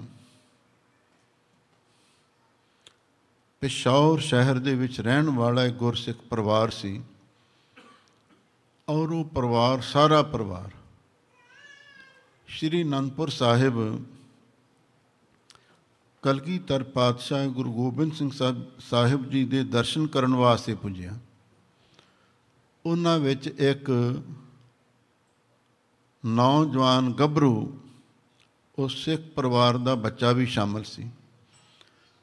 ਤੇ ਜਦੋਂ ਸਾਰਾ ਪਰਿਵਾਰ ਅਨੰਦਪੁਰ ਸਾਹਿਬ ਆਇਆ, ਕਲਗੀਧਰ ਪਾਤਸ਼ਾਹ ਦੇ ਦਰਸ਼ਨ ਦੀਦਾਰ ਕੀਤੇ ਤੇ ਕਲਗੀਧਰ ਪਾਤਸ਼ਾਹ ਜਿਹੜੇ ਸਿੱਖ ਪਰਿਵਾਰ ਦੇ ਬੱਚੇ ਸਨ, ਉਹਨਾਂ ਨਾਲ ਬਹੁਤ ਪਿਆਰ ਕਰਦੇ ਸਨ। ਉਹ ਸਿੱਖ ਪਰਿਵਾਰ ਦੇ ਬੱਚੇ ਨੂੰ ਗੁਰੂ ਮਹਾਰਾਜ ਸੱਚੇ ਪਾਤਸ਼ਾਹ ਨੇ ਬੜੇ ਪਿਆਰ ਦੇ ਨਾਲ ਕੋਲ ਸੱਦਿਆ। ਤੇ ਉਸ ਨੂੰ ਸਾਹਮਣੇ ਖੜਾ ਕਰਕੇ ਪੁੱਛਣ ਲੱਗੇ ਪੁਚੰਗੀਆ ਤੇਰਾ ਨਾਮ ਕੀ ਹੈ? ਉਹਨੇ ਅੱਗੋਂ ਜਵਾਬ ਦਿੱਤਾ, ਕਹਿਣ ਲੱਗਾ, ਮਹਾਰਾਜ, ਮੇਰਾ ਨਾਮ ਘਰਦਿਆਂ ਨੇ, ਮੇਰੇ ਮਾਤਾ ਪਿਤਾ ਨੇ ਜੋਗਾ ਰੱਖਿਆ ਤੇ ਜਦੋਂ ਉਸਨੇ ਆਖਿਆ, ਮੇਰਾ ਨਾਮ ਜੋਗਾ ਹੈ, ਤੇ ਗੁਰੂ ਮਹਾਰਾਜ ਸੱਚੇ ਪਾਤਸ਼ਾਹ ਕਹਿਣ ਲੱਗੇ ਅੱਛਾ, ਫਿਰ ਤੂੰ ਇਹ ਦੱਸ, ਤੂੰ ਕਿਹਦੇ ਜੋਗਾ ਹੈ? ਜਦੋਂ ਇਹ ਸਵਾਲ ਕੀਤਾ, ਉਹ ਸਿੱਖ ਬੱਚਾ ਜਿਸ ਨੂੰ ਸਿੱਖੀ ਦੇ ਸੰਸਕਾਰ ਮਿਲੇ ਹੋਏ ਸਨ ਉਸ ਨੇ ਕਲਗੀਧਰ ਪਾਤਸ਼ਾਹ ਗੁਰੂ ਗੋਬਿੰਦ ਸਿੰਘ ਸਾਹਿਬ ਮਹਾਰਾਜ ਨੂੰ ਬੜੀ ਹਲੀਮੀ ਦੇ ਨਾਲ ਜਵਾਬ ਦਿੱਤਾ। ਕਹਿਣ ਲੱਗਾ ਪਾਈ ਜੋਗਾ ਤੇ ਗੁਰੂ ਜੋਗਾ ਹੈ। ਇਹ ਬਚਨ ਸੁਣ ਕੇ ਕਲਗੀਧਰ ਪਾਤਸ਼ਾਹ ਬਹੁਤ ਹੈਰਾਨ ਵੀ ਹੋਏ, ਬੜੇ ਪ੍ਰਸੰਨ ਵੀ ਹੋਏ। ਬਈ ਕੋਈ ਬੱਚਾ ਇਹ ਗੱਲ ਆਖੇ, ਮੈਂ ਗੁਰੂ ਜੋਗਾ ਹਾਂ, ਬਹੁਤ ਵੱਡੀ ਗੱਲ ਹੁੰਦੀ ਹਾਜ਼ੂਰ ਨੇ ਪਰਖ ਦੇ ਲਈ ਫਿਰ ਸਵਾਲ ਕੀਤਾ, ਕਹਿਣ ਲੱਗੇ, ਭਾਈ ਜੋਗਿਆ ਕੀ ਤੂੰ ਗੁਰੂ ਜੋਗਾ ਹੈ? ਕਹਿੰਦਾ, ਹਾਂ ਮਹਾਰਾਜ, ਗੁਰੂ ਜੋਗਾ ਹਾਂ। ਤੀਜੀ ਵਾਰੀ ਫਿਰ ਬਚਨ ਕੀਤਾ। ਉਸਨੇ ਆਖਿਆ, ਮਹਾਰਾਜ, ਮੈਂ ਗੁਰੂ ਜੋਗਾ ਸੀ ਤੇ ਹੁਣ ਵੀ ਗੁਰੂ ਜੋਗਾ ਹਾਂ। ਅੱਗੇ ਲਈ ਵੀ ਗੁਰੂ ਜੋਗਾ ਹੀ ਹੋਵਾਂਗਾ। ਇਹ ਜਵਾਬ ਸੁਣ ਕੇ ਕਲਗੀਧਰ ਪਾਤਸ਼ਾਹ ਬੜੇ ਪ੍ਰਸੰਨ ਹੋਏ। ਕਹਿਣ ਲੱਗੇ, ਫਿਰ ਇਹ ਓੰਕਾਰ ਹੁਣ ਤੂੰ ਖੰਡੇ ਬਾਟੇ ਦਾ ਅੰਮ੍ਰਿਤ ਛਕ। ਕਹਿਣ ਲੱਗਾ, ਮਹਾਰਾਜ, ਸਤ ਬਚਨ। ਹੁਣ ਗੁਰੂ ਜੋਗਾ ਹੋਣਾ ਸੀ। ਗੁਰੂ ਜੋਗਾ ਹੋਣ ਵਾਸਤੇ ਸਭ ਤੋਂ ਪਹਿਲਾਂ ਪੀਵੋ ਪਾਹੁਲ ਖੰਡ ਧਾਰ ਹੋਏ ਜਨਮ ਸੁਹੇਲਾ। ਖੰਡੇ ਬਾਟੇ ਦਾ ਅੰਮ੍ਰਿਤ ਛਕਣਾ ਅਤੀ ਜ਼ਰੂਰੀ ਸੀ। ਪ੍ਰਥਮ ਰਹਿਤ ਜੈ ਜਾਨ ਖੰਡੇ ਕੀ ਪਾਹੁਲ ਛਕੇ। ਸੋਈ ਸਿੱਖ ਪ੍ਰਧਾਨ ਅਵਰ ਨ ਪਾਹੁਲ ਜੋਲੇ। ਗੁਰਸਿੱਖ ਨੂੰ ਖੰਡੇ ਬਾਟੇ ਦਾ ਅੰਮ੍ਰਿਤ ਹੀ ਛਕਣਾ ਚਾਹੀਦਾ ਹੈ। ਹੋਰ ਪਾਹੁਲ, ਕੋਈ ਹੋਰ ਗੁੜਤੀ ਕੋਈ ਹੋਰ ਸੀਤ ਪ੍ਰਸ਼ਾਦ ਲੈਣ ਦੀ ਕੋਈ ਲੋੜ ਨਹੀਂ ਹੈ। ਇਹ ਕਲਗੀਧਰ ਪਾਤਸ਼ਾਹ ਦਾ ਹੁਕਮ ਹੈ। ਹਰ ਗੁਰਸਿੱਖ ਮਾਈ ਭਾਈ ਨੂੰ ਖੰਡੇ ਬਾਟੇ ਦਾ ਅੰਮ੍ਰਿਤ ਹੀ ਛਕਣਾ ਚਾਹੀਦਾ ਪਰ ਇੱਥੇ ਮੈਂ ਕਈ ਵਾਰ ਆਪਣੇ ਮਨ ਦੇ ਵਿੱਚ ਸੋਚਦਾ ਹਾਂ, ਦੂਜੇ ਧਰਮਾਂ ਵੱਲ ਵੀ ਜਦੋਂ ਗੌ ਦੇ ਨਾਲ ਤੱਕਦੇ ਹਾਂ ਇਸ ਗੱਲ ਤੋਂ ਬੜੀ ਹੈਰਾਨੀ ਜੀ ਹੁੰਦੀ ਹੈ। ਹੁਣ ਜਿਹੜੇ ਹਿੰਦੂ ਲੋਕ ਨੇ, ਉਹ ਕਦੇ ਵੀ ਹਿੰਦੂ ਸਮਾਜ ਨੂੰ ਇਹ ਨਹੀਂ ਕਹਿੰਦੇ ਤੁਸੀਂ ਹਿੰਦੂ ਬਣੋ। ਉਹ ਆਟੋਮੈਟਿਕਲੀ ਜੋ ਉਹਨਾਂ ਦਾ ਕੋਈ ਧਰਮ ਹੈ, ਕੋਈ ਵੀ ਧਰਮ ਹੈ ਉਹ ਉਸ ਨੂੰ ਅਪਣਾ ਲੈਂਦੇ ਨੇ। ਕਦੇ ਮੁਸਲਮਾਨ ਨੂੰ ਇਹ ਨਹੀਂ ਕਹਿਣਾ ਪੈਂਦਾ, ਤੂੰ ਮੁਸਲਮਾਨ ਬਣ। ਕਿਸੇ ਈਸਾਈ ਨੂੰ ਇਹ ਨਹੀਂ ਕਹਿਣਾ ਪੈਂਦਾ, ਤੂੰ ਈਸਾਈ ਬਣ। ਪਰ ਸਾਨੂੰ ਇਹ ਕਿਉਂ ਕਹਿਣਾ ਪੈਂਦਾ ਵੀ ਤੁਸੀਂ ਅੰਮ੍ਰਿਤ ਛਕੋ, ਗੁਰੂ ਦੇ ਸਿੰਘ ਬਣੋ, ਕਿਤੇ ਕਮੀ ਹੈ ਨਾ? ਉਸ ਕਮੀ ਨੂੰ ਸਮਝਣ ਦੀ ਲੋੜ ਹੈ। ਉਸ ਕਮੀ ਨੂੰ ਕਿਵੇਂ ਦੂਰ ਕੀਤਾ ਜਾ ਸਕਦਾ ਹੈ? ਦਾਸ ਨੇ ਪੜਿਆ ਸੀ, ਜਿਹੜੇ ਦੂਜੇ ਧਰਮਾਂ ਦੇ ਲੋਕ ਨੇ, ਜੇ ਹਿੰਦੂਆਂ ਦੇ ਘਰੇ ਕੋਈ ਬੱਚਾ ਪੈਦਾ ਹੋ ਜਾਂਦਾ ਹੈ, ਉਹ 10 ਸਾਲ ਤੋਂ ਪਹਿਲਾਂ ਪਹਿਲਾਂ ਜੋ ਉਹਨਾਂ ਦਾ ਧਰਮ ਕਰਮ ਹੁੰਦਾ ਉਹਦੇ ਵਿੱਚ ਬੱਚੇ ਨੂੰ ਲੈ ਆਉਂਦੇ ਨੇ। ਧਰਮ ਪ੍ਰਵੇਸ਼ ਉਹ ਕਰਵਾ ਦਿੰਦੇ ਨੇ। ਮੁਸਲਮਾਨ ਨੇ 10 ਸਾਲ ਦੀ ਉਮਰ ਤੋਂ ਪਹਿਲਾਂ ਪਹਿਲਾਂ ਛੋਟੇ ਬੱਚੇ ਨੂੰ ਉਹ ਵੀ ਆਪਣੀ ਸ਼ਰ੍ਹਾ ਦੇ ਮੁਤਾਬਕ ਜੋ ਵੀ ਉਹਨਾਂ ਦਾ ਧਰਮ ਕਹਿੰਦਾ ਹੈ, ਉਹਦੇ ਵਿੱਚ ਪ੍ਰਵੇਸ਼ ਕਰ ਦਿੰਦੇ ਨੇ। ਪਰ ਸਾਡੇ ਸਿੱਖ ਧਰਮ ਦੇ ਵਿੱਚ ਹਾਲੇ ਸਾਡੇ ਜਿਹੜੇ ਜਥੇਦਾਰ ਨੇ, ਸਤਕਾਰਯੋਗ ਨੇ, ਸਿੰਘ ਸਾਹਿਬਾਨ ਨੇ, ਤਖਤ ਸਾਹਿਬਾਨਾਂ ਦੇ, ਸਿੰਘ ਸਾਹਿਬ ਜੀ ਨੇ ਹਾਲੇ ਤੱਕ ਅਸੀਂ ਇਹ ਵਿਧਾਨ ਨਹੀਂ ਬਣਾ ਸਕੇ ਵੀ ਸਿੱਖ ਬੱਚੇ ਨੂੰ ਕਿਹੜੀ ਉਮਰ ਦੇ ਵਿੱਚ ਕਦੋਂ ਅਮਰਤ ਛਕਾਉਣਾ ਚਾਹੀਦਾ ਹਾਂ, ਜਿਹੜੇ ਸਾਡੇ ਪੁਰਾਤਨ ਗੁਰਸਿੱਖ ਸਨ, ਉਹਨਾਂ ਨੇ ਇੱਕ ਅਸੂਲ ਜ਼ਰੂਰ ਬਣਾਇਆ ਸੀ। ਉਹ ਅਸੂਲ ਕੀ ਸੀ? ਵੀ ਜਦੋਂ ਸਾਡੇ ਬੱਚੇ, ਬੱਚੀਆਂ ਜਵਾਨ ਹੁੰਦੇ ਸਨ ਤੇ ਵਿਆਹ ਦੇ ਯੋਗ ਹੋ ਜਾਂਦੇ ਸਨ ਉਸ ਵੇਲੇ ਇਹ ਅਸੂਲ ਬਣਾਇਆ ਗਿਆ ਸੀ ਵੀ ਬੱਚੇ ਬੱਚੀ ਨੂੰ ਅਮਰ ਛਕਾ ਕੇ ਆਨੰਦ ਕਾਰਜ ਕੀਤਾ ਜਾਵੇ। ਇਹ ਵੀ ਬੜਾ ਸ਼ਲਾਘਾਯੋਗ ਉਪਰਾਲਾ ਸੀ ਜੇ ਸੋਚਿਆ ਜਾਵੇ। ਪਰ ਹੁਣ ਸਾਡੇ ਵਿੱਚ ਕਮਜ਼ੋਰੀ ਕਿੱਥੋਂ ਆਉਂਦੀ ਹੈ? ਟੈਲ ਕਿੱਥੋਂ ਆਉਂਦੀ ਹੈ? ਹੁਣ ਜਦੋਂ ਸਾਡੇ ਬੱਚੇ ਬੱਚੀਆਂ ਜਵਾਨ ਹੁੰਦੇ ਨੇ ਤੇ ਵਿਆਹ ਦੇ ਯੋਗ ਵੀ ਹੋ ਜਾਂਦੇ ਨੇ ਤੇ ਉਸ ਵੇਲੇ ਜਦੋਂ ਉਹਨਾਂ ਨੂੰ ਕਹੀਦਾ ਬਈ ਤੁਸੀਂ ਅਮਰ ਛਕ ਲਵੋ। ਉਹ ਕਹਿੰਦੇ, ਨਹੀਂ, ਅਸੀਂ ਅਮਰਤ ਨਹੀਂ ਛਕ ਸਕਦੇ। ਫਿਰ ਜਿਹੜੇ ਸਾਡੇ ਗ੍ਰੰਥੀ ਸਿੰਘ ਨੇ, ਪ੍ਰਚਾਰਕ ਨੇ, ਉਹਨਾਂ ਦੀ ਵੀ ਮਜਬੂਰੀ ਹੋ ਜਾਂਦੀ ਹੈ। ਫਿਰ ਉਹਨਾਂ ਨੇ ਇਹ ਅਸੂਲ ਬਣਾਇਆ, ਜਦੋਂ ਆਨੰਦ ਕਾਰਜ ਹੋ ਰਿਹਾ ਹੋਵੇ ਉਸ ਵੇਲੇ ਬੱਚੇ, ਬੱਚੀ ਨੂੰ ਇਹ ਪ੍ਰਣ ਕਰਵਾਇਆ ਜਾਵੇ ਵੀ ਤੁਸੀਂ ਖੰਡੇ ਬਾਟੇ ਦਾ ਅੰਮ੍ਰਿਤ ਛਕੋਗੇ। ਪਰ ਉਹ ਵੀ ਹੁਣ ਗੱਲ ਅਸੀਂ ਭੁੱਲ ਗਏ। ਹੁਣ ਉਹ ਪ੍ਰਣ ਵੀ ਕਹਿਣਾ ਤੇ ਕਰਨਾ ਸਾਡੇ ਲਈ ਦੁੱਬਰ ਜਾ ਹੋ ਗਿਆ, ਕਿਉਂਕਿ ਬੱਚੇ ਨਹੀਂ ਮੰਨਦੇ। ਬੱਚੇ ਸਾਡੇ ਕਹਿਣੇ ਤੋਂ ਬਾਹਰ ਹੋ ਜਾਂਦੇ ਨੇ। ਇਹ ਸਾਡੇ ਵਿੱਚ ਢਲਿਆਈਆਂ ਨੇ। ਫਿਰ ਹੁਣ ਉਹ ਪ੍ਰਣ ਦੀ ਵੀ ਗੱਲ ਚਲੀ ਗਈ। ਫਿਰ ਸਰਸਰੀ ਰੂਪ ਦੇ ਵਿੱਚ ਹੁਣ ਅਸੀਂ ਇੰਨਾ ਜ਼ਰੂਰ ਕਹਿ ਦਿੰਨੇ ਆ ਵੀ ਬੱਚੇ ਬੱਚੀਆਂ ਨੂੰ ਜਦੋਂ ਸਮਾਂ ਆਵੇ ਅੰਮ੍ਰਿਤ ਜ਼ਰੂਰ ਛਕ ਲੈਣ, ਪਰ ਨਹੀਂ ਛਕਦੇ। ਇਹ ਸਾਡੇ ਵਿੱਚ ਢਲਿਆਈਆਂ ਨੇ। ਸੋ ਮੈਂ ਬੇਨਤੀ ਕਰ ਰਿਹਾ ਸੀ ਵੀ ਸਾਨੂੰ ਇਹ ਗੱਲ ਕਿਉਂ ਕਹਿਣੀ ਪੈਂਦੀ ਹੈ, ਬਈ ਤੁਸੀਂ ਅੰਮ੍ਰਿਤ ਛਕੋ, ਗੁਰੂ ਵਾਲੇ ਬਣੋ, ਗੁਰੂ ਦੇ ਸਿੰਘ ਸਜੋ, ਸਾਡੇ ਵਿੱਚ ਇਹ ਕਮਜ਼ੋਰੀਆਂ ਨੇ, ਕਮੀਆਂ ਨੇ, ਖਾਮੀਆਂ ਨੇ, ਇਹਨਾਂ ਨੂੰ ਦੂਰ ਕਰਨਾ ਪੈਣਾ ਜਦੋਂ ਹਰ ਸਿੱਖ ਬੱਚਾ ਬੱਚੀ ਸਿੱਖੀ ਨਾਲ ਜੁੜੇਗਾ ਤੇ ਆਪਾਂ ਚਾਹੁੰਦੇ ਆ ਖਾਲਸਾ ਰਾਜ ਹੋਵੇ, ਖਾਲਸੇ ਦੀ ਚੜ੍ਹਦੀ ਕਲਾ ਹੋਵੇ, ਤੇ ਜੇ ਅਸੀਂ ਖਾਲਸਾ ਹੀ ਨਹੀਂ ਬਣਾਂਗੇ ਤੇ ਖਾਲਸਾ ਰਾਜ ਦੇ ਸੁਪਨੇ ਲੈਣੇ ਬੰਦ ਕਰ ਦੇਣੇ ਚਾਹੀਦੇ ਨੇ। ਜੇ ਅਸੀਂ ਅਮਰਤ ਹੀ ਨਹੀਂ ਛਕ ਸਕਦੇ ਤੇ ਫਿਰ ਸਿੱਖੀ ਦੀ ਗੱਲ ਕਰਨ ਦੀ ਲੋੜ ਹੀ ਨਹੀਂ ਰਹਿ ਜਾਂਦੀ। ਇਹ ਗੱਲਾਂ ਕੁਛ ਹੈ ਭਾਵੇਂ ਕੌੜੀਆਂ ਲੱਗਦੀਆਂ ਨੇ, ਪਰ ਇਹ ਇੱਕ ਕੁਨੀਨ ਹੈ, ਇਹ ਇੱਕ ਕੌੜੀ ਦਵਾਈ ਹੈ, ਜਿੰਨਾ ਚਿਰ ਨਹੀਂ ਖਾਵਾਂਗੇ ਸਾਡਾ ਬੁਖਾਰ ਨਹੀਂ ਲੈਣਾ, ਸਾਡੇ ਭੁਲੇਖੇ ਨਹੀਂ ਦੂਰ ਹੋਣੇ। ਸਾਨੂੰ ਸਾਰਿਆਂ ਨੂੰ ਇਹ ਚਾਹੀਦਾ ਹੈ ਵੀ ਕਮ ਸੇ ਕਮ ਠੀਕ ਹੈ, ਜਿਹੜੇ ਪ੍ਰਚਾਰਕ ਨੇ ਉਹ ਪ੍ਰਚਾਰ ਕਰਦੇ ਨੇ।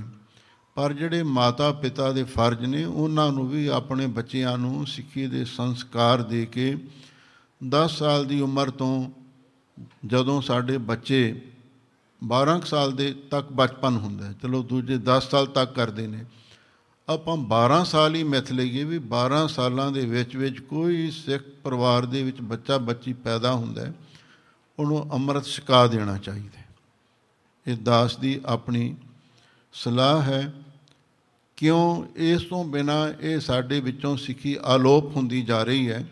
ਤੇ ਫਿਰ ਅਸੀਂ ਸਿੱਖਾਂ ਨੂੰ ਤਸਵੀਰਾਂ ਵਿੱਚ ਹੀ ਦੇਖਾਂਗੇ, ਸਾਨੂੰ ਕੋਈ ਦਿਖਾਈ ਨਹੀਂ ਦੇਣਾ, ਜੇ ਆਪਾਂ ਆਪਣੇ ਵਿਰਸੇ ਨੂੰ ਨਾ ਸੰਭਾਲਿਆ। ਆ ਜੋ ਸਮਾਗਮ ਹੁੰਦੇ ਨੇ, ਇਹ ਵਿਰਸੇ ਨੂੰ ਸੰਭਾਲਣ ਦੇ ਲਈ ਹੀ ਇਹ ਉਪਰਾਲੇ ਹੁੰਦੇ ਨੇ। ਆਪਾਂ ਆਪਣੇ ਵਿਰਸੇ ਨੂੰ ਸੰਭਾਲਣਾ ਜੇ ਆਪਾਂ ਆਪਣੀ ਸਿੱਖੀ ਦੇ ਵਿਰਸੇ ਨੂੰ ਸੰਭਾਲ ਲਿਆ ਤੇ ਸਮਝ ਲਓ, ਅਸੀਂ ਸਭ ਕੁਝ ਪ੍ਰਾਪਤ ਕਰ ਲਿਆ। ਗੱਲ ਚੱਲੀ ਸੀ ਭਾਈ ਜੋਗਾ ਸਿੰਘ ਦੀ। ਭਾਈ ਜੋਗਾ ਸਿੰਘ ਨੂੰ ਸਤਿਗੁਰੂ ਕਹਿਣ ਲੱਗੇ, ਭਾਈ, ਜੇ ਤੂੰ ਕਹਿਣਾ ਮੈਂ ਗੁਰੂ ਜੋਗਾ ਹਾਂ, ਤੇ ਫਿਰ ਭਾਈ ਖੰਡੇ ਬਾਟੇ ਦਾ ਅੰਮ੍ਰਿਤ ਛਕ। ਉਸਨੇ ਆਖਿਆ, ਜੀ ਸਤ ਬਚਨ, ਖੰਡੇ ਬਾਟੇ ਦਾ ਅੰਮ੍ਰਿਤ ਛਕ ਲਿਆ। ਹੁਣ ਗੁਰੂ ਮਹਾਰਾਜ ਸੱਚੇ ਪਾਤਸ਼ਾਹ ਨੂੰ ਪਰਿਵਾਰ ਮਿਲ ਕੇ ਜਦੋਂ ਜਾਣ ਲੱਗਿਆ ਤੇ ਭਾਈ ਜੋਗਾ ਸਿੰਘ ਨੂੰ ਪਰਿਵਾਰ ਨੇ ਆਖਿਆ ਵੀ ਚੱਲ ਤੂੰ ਵੀ ਤਿਆਰ ਹੋ। ਉਹ ਅੱਗੋਂ ਕਹਿਣ ਲੱਗਾ ਵੀ ਮੈਂ ਤੁਹਾਡੇ ਨਾਲ ਨਹੀਂ ਜਾ ਸਕਦਾ। ਮੈਂ ਗੁਰੂ ਨੂੰ ਗੁਰੂ ਨੂੰ ਬਚਨ ਦੇ ਚੁੱਕਿਆ ਹਾਂ। ਮੈਂ ਗੁਰੂ ਜੋਗਾ ਹਾਂ ਤੇ ਗੁਰੂ ਜੋਗਾ ਹੀ ਰਹਾਂਗਾ। ਮੈਂ ਨਹੀਂ ਤੁਹਾਡੇ ਨਾਲ ਜਾਣਾ। ਗੁਰੂ ਨਾਲ ਪਿਆਰ ਬਣ ਗਿਆ। ਗੁਰੂ ਨਾਲ ਪ੍ਰੇਮ ਹੋ ਗਿਆ ਤੇ ਹੁਣ ਪਰਿਵਾਰ ਚਲਿਆ ਗਿਆ। ਭਾਈ ਜੋਗਾ ਸਿੰਘ ਗੁਰੂ ਮਹਾਰਾਜ ਦੇ ਕੋਲ ਰਹਿਣ ਲੱਗਿਆ। ਕਲਗੀਧਰ ਪਾਤਸ਼ਾਹ ਨੇ ਉਥੇ ਗੁਰਮਤ ਵਿਦਿਆਲਾ ਆਰੰਭ ਕੀਤਾ ਹੋਇਆ ਸੀ, ਜਿੱਥੇ ਸਿੱਖ ਬੱਚੇ ਬੱਚੀਆਂ ਗੁਰਮਤ ਦੀ ਤਾਲੀਮ ਹਾਸਲ ਕਰਦੇ ਸਨ। ਗੁਰਬਾਣੀ ਦੀ ਸੰਥਿਆ, ਗੁਰ ਇਤਿਹਾਸ ਦੀ ਸਿਖਲਾਈ ਜਾਣਕਾਰੀ ਦਿੱਤੀ ਜਾਂਦੀ ਸੀ। ਹੁਣ ਭਾਈ ਜੋਗਾ ਸਿੰਘ ਨੇ ਗੁਰਬਾਣੀ ਪੜ੍ਹੀ। ਸ਼ਾਸਤਰ ਤੇ ਸ਼ਾਸਤਰ ਦੋ ਕਿਸਮ ਦੀ ਵਿਦਿਆ ਗੁਰੂ ਮਹਾਰਾਜ ਨੇ ਖਾਲਸੇ ਨੂੰ ਬਖਸ਼ਿਸ਼ ਕੀਤੀ। ਤੇ ਭਾਈ ਜੋਗਾ ਸਿੰਘ ਨੇ ਗੁਰਬਾਣੀ ਦੀ ਸੰਥਿਆ ਕੀਤੀ ਤੇ ਫਿਰ ਸ਼ਾਸਤਰ ਵਿਦਿਆ ਵੀ ਸਿੱਖੀ। ਸੰਤ ਸਿਪਾਹੀ ਬਣ ਗਿਆ। ਹੁਣ ਜਦੋਂ 2 ਸਾਲ ਉੱਥੇ ਰਹਿੰਦੇ ਨੂੰ ਹੋ ਗਏ, ਫਿਰ ਪਰਿਵਾਰ ਦਰਸ਼ਨ ਕਰਨ ਵਾਸਤੇ ਆਇਆ। ਪਰਿਵਾਰ ਨੇ ਫਿਰ ਗੁਰੂ ਚਰਨਾਂ ਵਿੱਚ ਅਰਦਾਸ ਬੇਨਤੀ ਕੀਤੀ ਮਹਾਰਾਜ, ਹੁਣ ਭਾਈ ਜੋਗਾ ਸਿੰਘ ਦਾ ਅਸੀਂ ਵਿਆਹ ਕਰਨਾ ਹੈ, ਆਨੰਦ ਕਾਰਜ ਕਰਨਾ ਇਹਨੂੰ ਛੁੱਟੀ ਦੇ ਦਿਓ। ਹੁਣ ਸਿੱਖ ਧਰਮ ਦੇ ਵਿੱਚ ਗ੍ਰਸਤ ਨੂੰ ਪ੍ਰਧਾਨਤਾ ਦਿੱਤੀ ਹੋਈ ਹੈ। ਜਿਸ ਦੀ ਗਵਾਹੀ ਭਾਈ ਸਾਹਿਬ, ਭਾਈ ਗੁਰਦਾਸ ਜੀ ਦਿੰਦੇ ਹਨ, ਗਿਆਨਨ ਮੈਂ ਗਿਆਨ ਔਰ ਧਿਆਨਨ ਮੈਂ ਧਿਆਨ ਗੁਰ, ਸਗਲ ਧਰਮ ਮੈਂ ਗ੍ਰਸਤ ਪ੍ਰਦਾਨ ਹੈ। ਕਲਗੀਧਰ ਪਾਤਸ਼ਾਹ ਕਹਿਣ ਲੱਗੇ, ਚੰਗਾ ਭਾਈ ਜੋਗਾ ਸਿੰਘ ਹੁਣ ਤੇਰੇ ਘਰ ਦੇ ਆਏ ਨੇ, ਤੂੰ ਇਹਨਾਂ ਨਾਲ ਜਾ ਤੇ ਆਪਣਾ ਆਨੰਦ ਕਾਰਜ ਕਰਵਾ ਲੈ। ਫਿਰ ਜਦੋਂ ਸਾਡਾ ਸੰਦੇਸ਼ ਜਾਵੇ, ਹੁਕਮਨਾਮਾ ਜਾਵੇ, ਫੌਰਨ ਤੂੰ ਇੱਥੇ ਆ ਜਾਣਾ। ਕਹਿਣ ਲੱਗਾ, ਮਹਾਰਾਜ, ਸਤ ਬਚਨ। ਗੁਰੂ ਮਹਾਰਾਜ ਤੋਂ ਆਗਿਆ ਲੈ ਕੇ ਭਾਈ ਜੋਗਾ ਸਿੰਘ ਪਰਿਵਾਰ ਦੇ ਨਾਲ ਘਰ ਚਲਿਆ ਜਾਂਦਾ। ਜੋ ਵਿਆਹ ਦਾ ਦਿਨ ਨਿਯਤ ਕੀਤਾ ਹੋਇਆ ਸੀ ਤੇ ਉਸ ਵੇਲੇ ਗੁਰੂ ਮਹਾਰਾਜ ਸੱਚੇ ਪਾਤਸ਼ਾਹ ਨੇ ਇੱਕ ਸਿੱਖ ਨੂੰ ਹੁਕਮਨਾਮਾ ਦੇ ਕੇ ਅਨੰਦਪੁਰ ਸਾਹਿਬ ਤੋਂ ਪਸ਼ੌਰ ਭੇਜ ਦਿੱਤਾ। ਉਧਰੋਂ ਆਨੰਦ ਕਾਰਜ ਦੀ ਰਸਮ ਆਰੰਭ ਹੋ ਚੁੱਕੀ ਸੀ। ਜੋ ਕੁਝ ਪ੍ਰਾਤਨ ਇਤਿਹਾਸ ਵਿੱਚ ਲਿਖਿਆ ਹੋਇਆ, ਦਾਸ ਉਹ ਅਰਜ਼ ਕਰਦਾ ਜਦੋਂ ਪਹਿਲੀ ਲਾਮ ਪੜੀ ਗਈ ਰਾਗੀ ਸਿੰਘ ਕੀਰਤਨ ਕਰ ਰਹੇ ਸਨ, ਸੁਭਾਗ ਜੋੜੀ ਪ੍ਰਕਰਮਾ ਕਰ ਰਹੀ ਸੀ, ਤਾਂ ਉਸ ਵੇਲੇ ਉਹ ਸਿੱਖ ਗੁਰੂ ਮਹਾਰਾਜ ਦੀ ਹਜ਼ੂਰੀ ਵਿੱਚ ਪਹੁੰਚ ਚੁੱਕਿਆ ਸੀ। ਜਦੋਂ ਦੂਜੀ ਲਾਮ ਹਾਲੇ ਆਰੰਭ ਹੋਈ, ਭਾਈ ਜੋਗਾ ਸਿੰਘ ਨੂੰ ਉਸਨੇ ਗੁਰੂ ਮਹਾਰਾਜ ਦਾ ਹੁਕਮਨਾਮਾ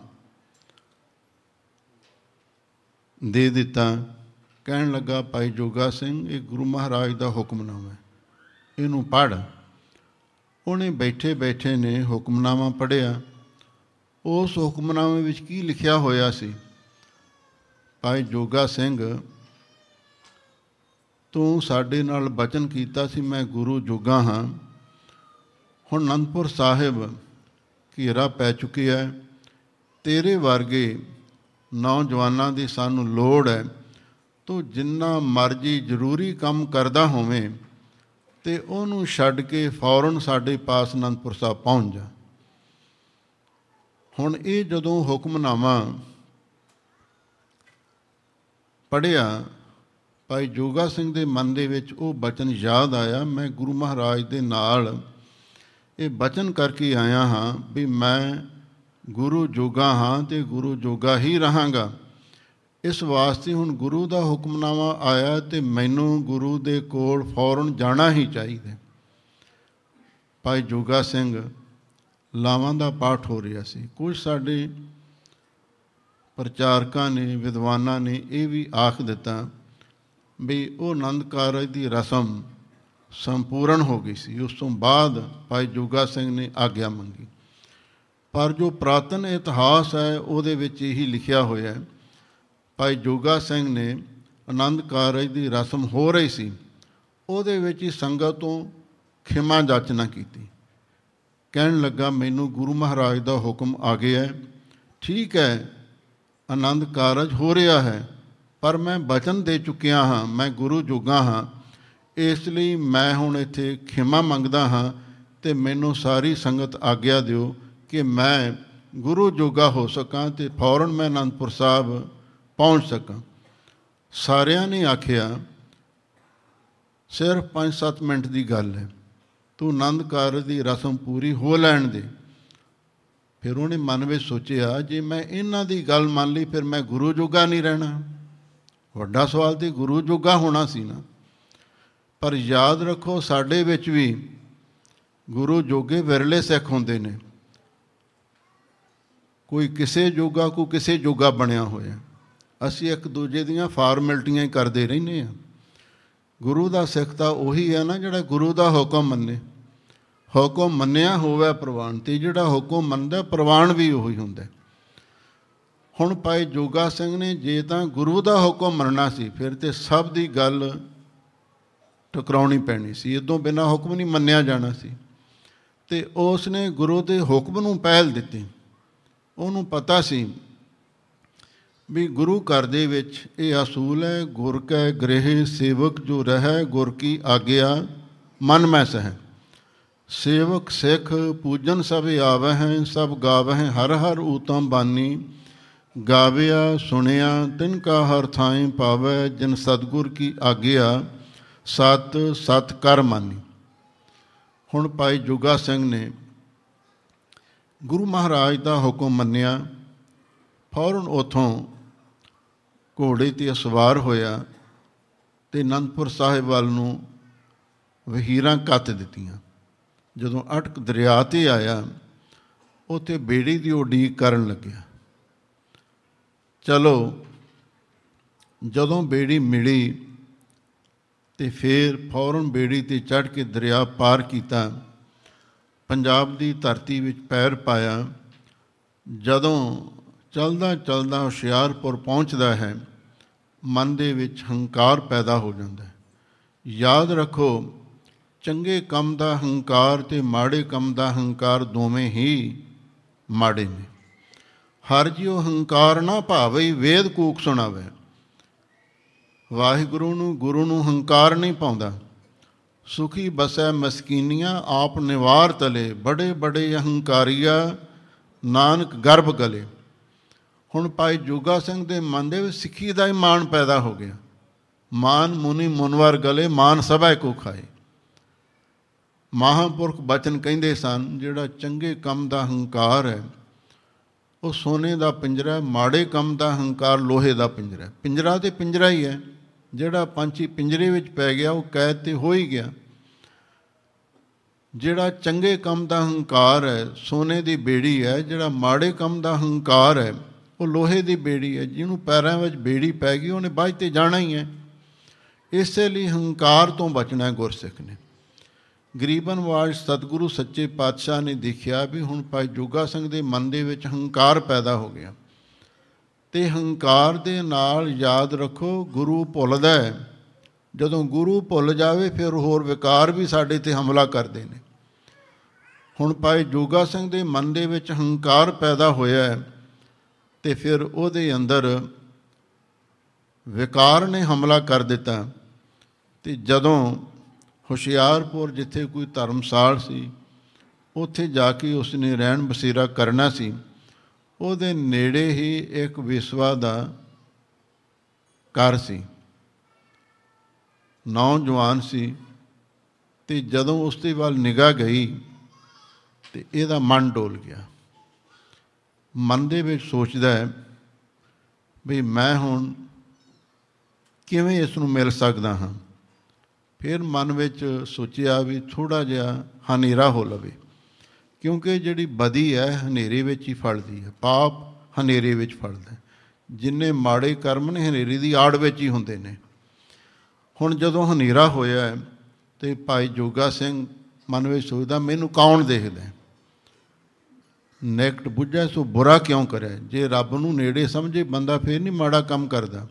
ਪਰ ਉਹ ਰੱਬ ਤੇ ਭੁੱਲ ਚੁੱਕਿਆ ਸੀ, ਗੁਰੂ ਤੇ ਭੁੱਲ ਚੁੱਕਿਆ ਸੀ। ਭਾਈ ਜੋਗਾ ਸਿੰਘ ਵੇਸਵਾ ਦੇ ਦਰ ਦੇ ਮੂਹਰੇ ਜਾ ਕੇ ਖਲੋ ਜਾਂਦਾ ਉੱਥੇ ਇੱਕ ਪਹਿਰੇਦਾਰ ਚੁੰਬਲਵਾਟਾ ਜਾਂ ਮਾਰਿਆ ਹੋਇਆ ਉਹ ਸਾਹਮਣੇ ਖੜਾ ਹੁੰਦਾ ਪਰ ਉਹਦਾ ਚਿਹਰਾ ਦਿਖਾਈ ਨਹੀਂ ਦਿੰਦਾ। ਭਾਈ ਜੋਗਾ ਸਿੰਘ ਜਦੋਂ ਉੱਥੇ ਜਾ ਕੇ ਖੜਦਾ ਹੈ ਤੇ ਜਿਹੜਾ ਪਹਿਰੇਦਾਰ ਹੈ, ਚੌਂਕੀਦਾਰ ਹੈ, ਉਹ ਉਸ ਨੂੰ ਪੁੱਛਦਾ ਭਾਈ, ਤੂੰ ਕੌਣ ਹੈ? ਕਿਸ ਵਾਸਤੇ ਆਇਆ ਅੱਗੋਂ ਭਾਈ ਜੋਗਾ ਸਿੰਘ, ਜਿਸ ਨੂੰ ਗੁਰੂ ਭੁੱਲਿਆ ਹੋਇਆ ਸੀ, ਕਹਿਣ ਲੱਗਾ, ਮੈਂ ਅੰਦਰ ਜਾਣਾ ਚਾਹੁੰਦਾ ਹਾਂ। ਅੱਗੋਂ ਚੌਂਕੀਦਾਰ ਨੇ, ਪਹਿਰੇਦਾਰ ਨੇ ਜਵਾਬ ਦਿੱਤਾ, ਤੂੰ ਅੰਦਰ ਨਹੀਂ ਜਾ ਸਕਦਾ। ਉਹ ਕਹਿੰਦਾ, ਮੈਂ ਜਾਣਾ ਤਿੰਨ ਵਾਰ ਆਇਆ।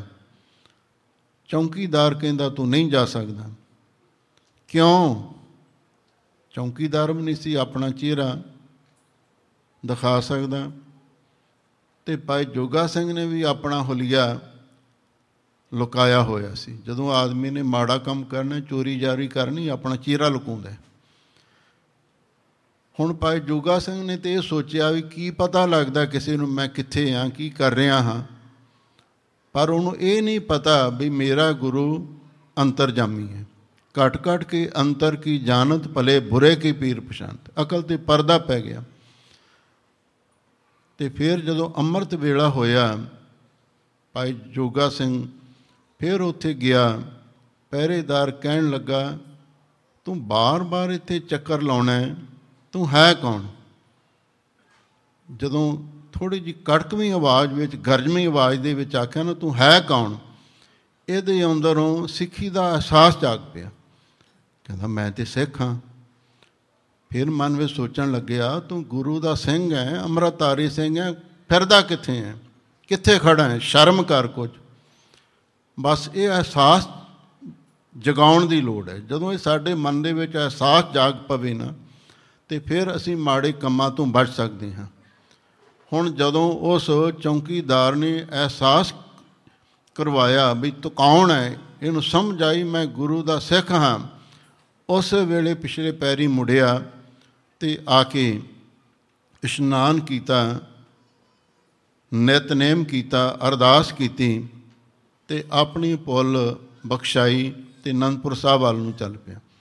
ਇਤਿਹਾਸਕਾਰ ਲਿਖਦੇ ਨੇ, ਜਦੋਂ ਭਾਈ ਜੋਗਾ ਸਿੰਘ ਅਨੰਦਪੁਰ ਸਾਹਿਬ ਜੀ ਦੀ ਧਰਤੀ ਤੇ ਪਹੁੰਚਦਾ ਹੈ ਤੇ ਅੰਮ੍ਰਿਤ ਵੇਲੇ ਦਾ ਦੀਵਾਨ ਸਜਿਆ ਹੋਇਆ ਸੀ। ਤੇ ਗੁਰੂ ਮਹਾਰਾਜ ਸੱਚੇ ਪਾਤਸ਼ਾਹ ਬੈਠੇ ਬੈਠੇ ਕੁਝ ਊਂਗ ਰਹੇ ਸਨ। ਭਾਈ ਦਇਆ ਸਿੰਘ ਜੀ, ਭਾਈ ਧਰਮ ਸਿੰਘ ਜੀ, ਪੰਜ ਪਿਆਰੇ ਹੋਰ ਗੁਰਸਿੱਖ ਬੈਠੇ ਸਨ, ਬੜੇ ਹੈਰਾਨ ਹੋ ਰਹੇ ਸਨ ਬਈ ਗੁਰੂ ਮਹਾਰਾਜ ਜਦੋਂ ਦੀਵਾਨ ਵਿੱਚ ਬੈਠਦੇ ਸਨ, ਐਨ ਤਿਆਰ ਬਰ ਤਿਆਰ ਹੋ ਕੇ ਬੈਠਦੇ ਸਨ। ਅੱਜ ਉਹ ਕਿਉਂ ਰਹੇ ਨੇ? ਪਰ ਉਹਨਾਂ ਨੂੰ ਕੀ ਪਤਾ ਵੀ ਇਸ ਦੇ ਪਿੱਛੇ ਕੀ ਰਾਜ਼ ਹੈ, ਕੀ ਕੌਤਕ ਹੈ, ਕੀ ਚੋਜ ਹੈ ਗੁਰੂ ਦਾ? ਆਖੀਰ ਭਾਈ ਦਇਆ ਸਿੰਘ ਜੀ ਨੇ ਪੁੱਛ ਹੀ ਲਿਆ, ਸਤਿਗੁਰੂ, ਆਪ ਜੀ ਜੀ ਆਰਾਮ ਕਰਨਾ ਚਾਹੁੰਦੇ ਹੋ ਤੇ ਆਰਾਮ ਕਰ ਲਵੋ। ਹਾਜ਼ੂਰ ਕਹਿੰਦੇ, ਨਹੀਂ, ਹੁਣ ਸੰਗਤ ਦਾ ਸਮਾਂ ਹੈ, ਦੀਵਾਨ ਦਾ ਸਮਾਂ ਹੈ, ਆਰਾਮ ਦਾ ਸਮਾਂ ਨਹੀਂ। ਹੁਣ ਅਸੀਂ ਸੰਗਤ ਦੀ ਹਾਜ਼ਰੀ ਭਰ ਰਹੇ ਹਾਂ। ਸੱਚੇ ਪਾਤਸ਼ਾਹ ਆਪ ਜੀ ਨੂੰ ਉਂਗ ਆ ਰਹੀ ਹੈ। ਹਾਜ਼ੂਰ ਕਹਿਣ ਲੱਗੇ ਥੋੜਾ ਜਿਹਾ ਰੁਕੋ, ਇਹਦਾ ਵੀ ਜਵਾਬ ਮਿਲ ਜਾਵੇਗਾ। ਉਦੋਂ ਨੂੰ ਭਾਈ ਜੋਗਾ ਸਿੰਘ ਨੇ ਆ ਕੇ ਮੱਥਾ ਟੇਕ ਦਿੱਤਾ ਤੇ ਕਲਗੀਧਰ ਪਾਤਸ਼ਾਹ ਉਹਦੇ ਵੱਲ ਤੱਕ ਕੇ ਦੂਰੋਂ ਕਹਿਣ ਲੱਗੇ, ਭਾਈ ਦਇਆ ਸਿੰਘ ਜੀ ਆ ਆ ਗਿਆ ਭਾਈ ਜੋਗਾ ਸਿੰਘ। ਇਹਨੇ ਸਾਰੀ ਰਾਤ ਨਹੀਂ ਸਾਨੂੰ ਸੌਣ ਦਿੱਤਾ। ਜਦੋਂ ਇੰਨੀ ਗੱਲ ਆਖੀ, ਭਾਈ ਜੋਗਾ ਸਿੰਘ ਦੇ ਪੈਰਾਂ ਹੇਠੋਂ ਜ਼ਮੀਨ ਨਿਕਲ ਗਈ। ਵੀ ਮੈਂ ਤੇ ਸੋਚਿਆ ਸੀ ਮੇਰੀ ਇਸ ਕਰਤੂਤ ਦਾ ਕਿਸੇ ਨੂੰ ਪਤਾ ਨਹੀਂ ਲੱਗ ਸਕਦਾ, ਪਰ ਗੁਰੂ ਮਹਾਰਾਜ ਤੇ ਜਾਣੀ ਜਾਣ ਨੇ, ਉਹਨਾਂ ਨੇ ਤੇ ਸਿੱਧੀ ਮੇਰੇ ਮੂੰਹ ਤੇ ਮਾਰੀ ਹੈ ਵੀ ਇਹਨੇ ਸਾਰੀ ਰਾਤ ਮੈਨੂੰ ਸੌਣ ਨਹੀਂ ਦਿੱਤਾ। ਤਾਂ ਉਸ ਵੇਲੇ ਭਾਈ ਜੋਗਾ ਸਿੰਘ ਵੀ ਬੜਾ ਸਿਆਣਾ ਸੀ, ਉਹਨੇ ਗੁਰੂ ਮਹਾਰਾਜ ਦੇ ਚਰਨ ਹੀ ਫੜ ਲਏ। ਕਹਿਣ ਲੱਗਾ, ਸੱਚੇ ਪਾਤਸ਼ਾਹ, ਹੁਣ ਕਿਰਪਾ ਕਰੋ ਜੇਤਾ ਸਮੁੰਦ, ਸਾਗਰ, ਨੀਰ ਭਰਿਆ ਤੇ ਤੇ ਔਗਣ ਹਮਾਰੇ, ਦਇਆ ਕਰੋ ਕਿਛ ਮਿਹਰਿਓ ਪਾਵੋ, ਡੁੱਬਦੇ ਪੱਥਰ ਤਾਰੇ। ਸੱਚੇ ਪਾਤਸ਼ਾਹ ਕਿਰਪਾ ਕਰੋ, ਮੈਂ ਪਾਪੀ ਹਾਂ। ਜਿਉ ਭਾਵੇ ਤਿਉ ਰਾਖ ਹਰ ਪ੍ਰਭ ਤੇਰੀਆ। ਕੀਤੇ ਗਣੋ ਅਸੰਖ, ਅਵਗਣ ਮੇਰੀਆ। ਅਸੰਖ ਅਵਗਣ ਖਤੇ ਫੇਰੇ, ਨਿਤ ਪ੍ਰਤਸਦ ਭੁਲੀਐ। ਮੋਹ ਮਗਨ ਬਿਕਰਾਲ ਮਾਇਆ, ਤਉ ਪ੍ਰਸਾਦੀ ਕੂਲੀਐ ਲੂਕ ਕਰਤ ਬਿਕਾਰ ਬਿਖੜੇ ਪ੍ਰਭ ਨੇਰ ਹੂੰ ਤੇ ਨੇਰਿਆ, ਬਿਨਵੰਤ ਨਾਨਕ ਦਇਆ ਧਾਰੋ ਕਾੜ ਭਵ ਜਲ ਫੇਰਿਆ। ਕਲਗੀਧਰ ਪਾਤਸ਼ਾਹ ਕਹਿਣ ਲੱਗੇ, ਭਾਈ ਜੋਗਾ ਸਿੰਘ, ਕਿਸੇ ਮੁਸੀਬਤ ਵਿੱਚ ਫਸਿਆ ਹੁੰਦਾ ਸਾਨੂੰ ਯਾਦ ਕਰਦਾ ਸੀ, ਤੇਰੀ ਸਹਾਇਤਾ ਕਰਦੇ। ਪਰ ਤੂੰ ਸਾਨੂੰ ਉਸ ਥਾਂ ਤੇ ਖੜਾ ਕੀਤਾ ਜਿੱਥੇ ਕੋਈ ਸ਼ਰੀਫ ਆਦਮੀ ਕੋਲ ਦੀ ਲੰਘਣਾ ਵੀ ਉਸ ਨੂੰ ਦੇਖਣਾ ਵੀ ਪਸੰਦ ਨਹੀਂ ਕਰਦਾ। ਤੂੰ ਇਹ ਚੰਗਾ ਕੰਮ ਨਹੀਂ ਕੀਤਾ। ਹਾਂ, ਤੇਰੇ ਨਾਲ ਬਚਨ ਹੋਇਆ ਸੀ। ਤੂੰ ਆਖਿਆ ਸੀ, ਮੈਂ ਗੁਰੂ ਜੋਗਾ ਹਾਂ ਤੇ ਅਸੀਂ ਤੈਨੂੰ ਬਚਨ ਕੀਤਾ ਸੀ। ਫਿਰ ਜੇ ਤੂੰ ਗੁਰੂ ਜੋਗਾ ਹੋਗਾ ਤੇ ਗੁਰੂ ਤੇਰੇ ਜੋਗਾ ਹੋਵੇਗਾ। ਤਾਂ ਤੇਰੀ ਸਾਨੂੰ ਰੱਖਿਆ ਕਰਨੀ ਪਈ। ਇਸ ਵਾਸਤੇ ਸਾਨੂੰ ਗੁਰੂ ਜੋਗੇ ਹੋਣਾ ਪੈਣਾ ਤੇ ਗੁਰੂ ਜੋਗਾ ਹੋਣ ਵਾਸਤੇ ਤਨ, ਮਨ, ਧਨ ਸਭ ਸੌਂਪ ਗੁਰ ਕੋ ਹੁਕਮ ਮੰਨਿਆ ਪਾਈਐ। ਤਨ, ਮਨ ਧਨ ਸਾਰਾ ਗੁਰੂ ਨੂੰ ਅਰਪਣ ਕਰਨਾ ਪੈਣਾ। ਅਸੀਂ ਜਿੱਥੋਂ ਤੱਕ ਕੋਸ਼ਿਸ਼ ਹੁੰਦੀ ਹੈ, ਗੁਰੂ ਮਹਾਰਾਜ ਨੂੰ ਜਥਾ ਸ਼ਕਤ ਮਾਇਆ ਪੇਟ ਕਰ ਦਿੰਨੇ ਆ ਕਿਸੇ ਹੱਦ ਤੱਕ ਆਪਾਂ ਨਮਸਕਾਰ ਕਰਦੇ ਆ ਮੱਥਾ ਟੇਕਦੇ, ਤਨ ਵੀ ਪੇਟ ਕਰ ਦਿੰਨੇ ਆ ਤਨ ਤੇ ਮਨ।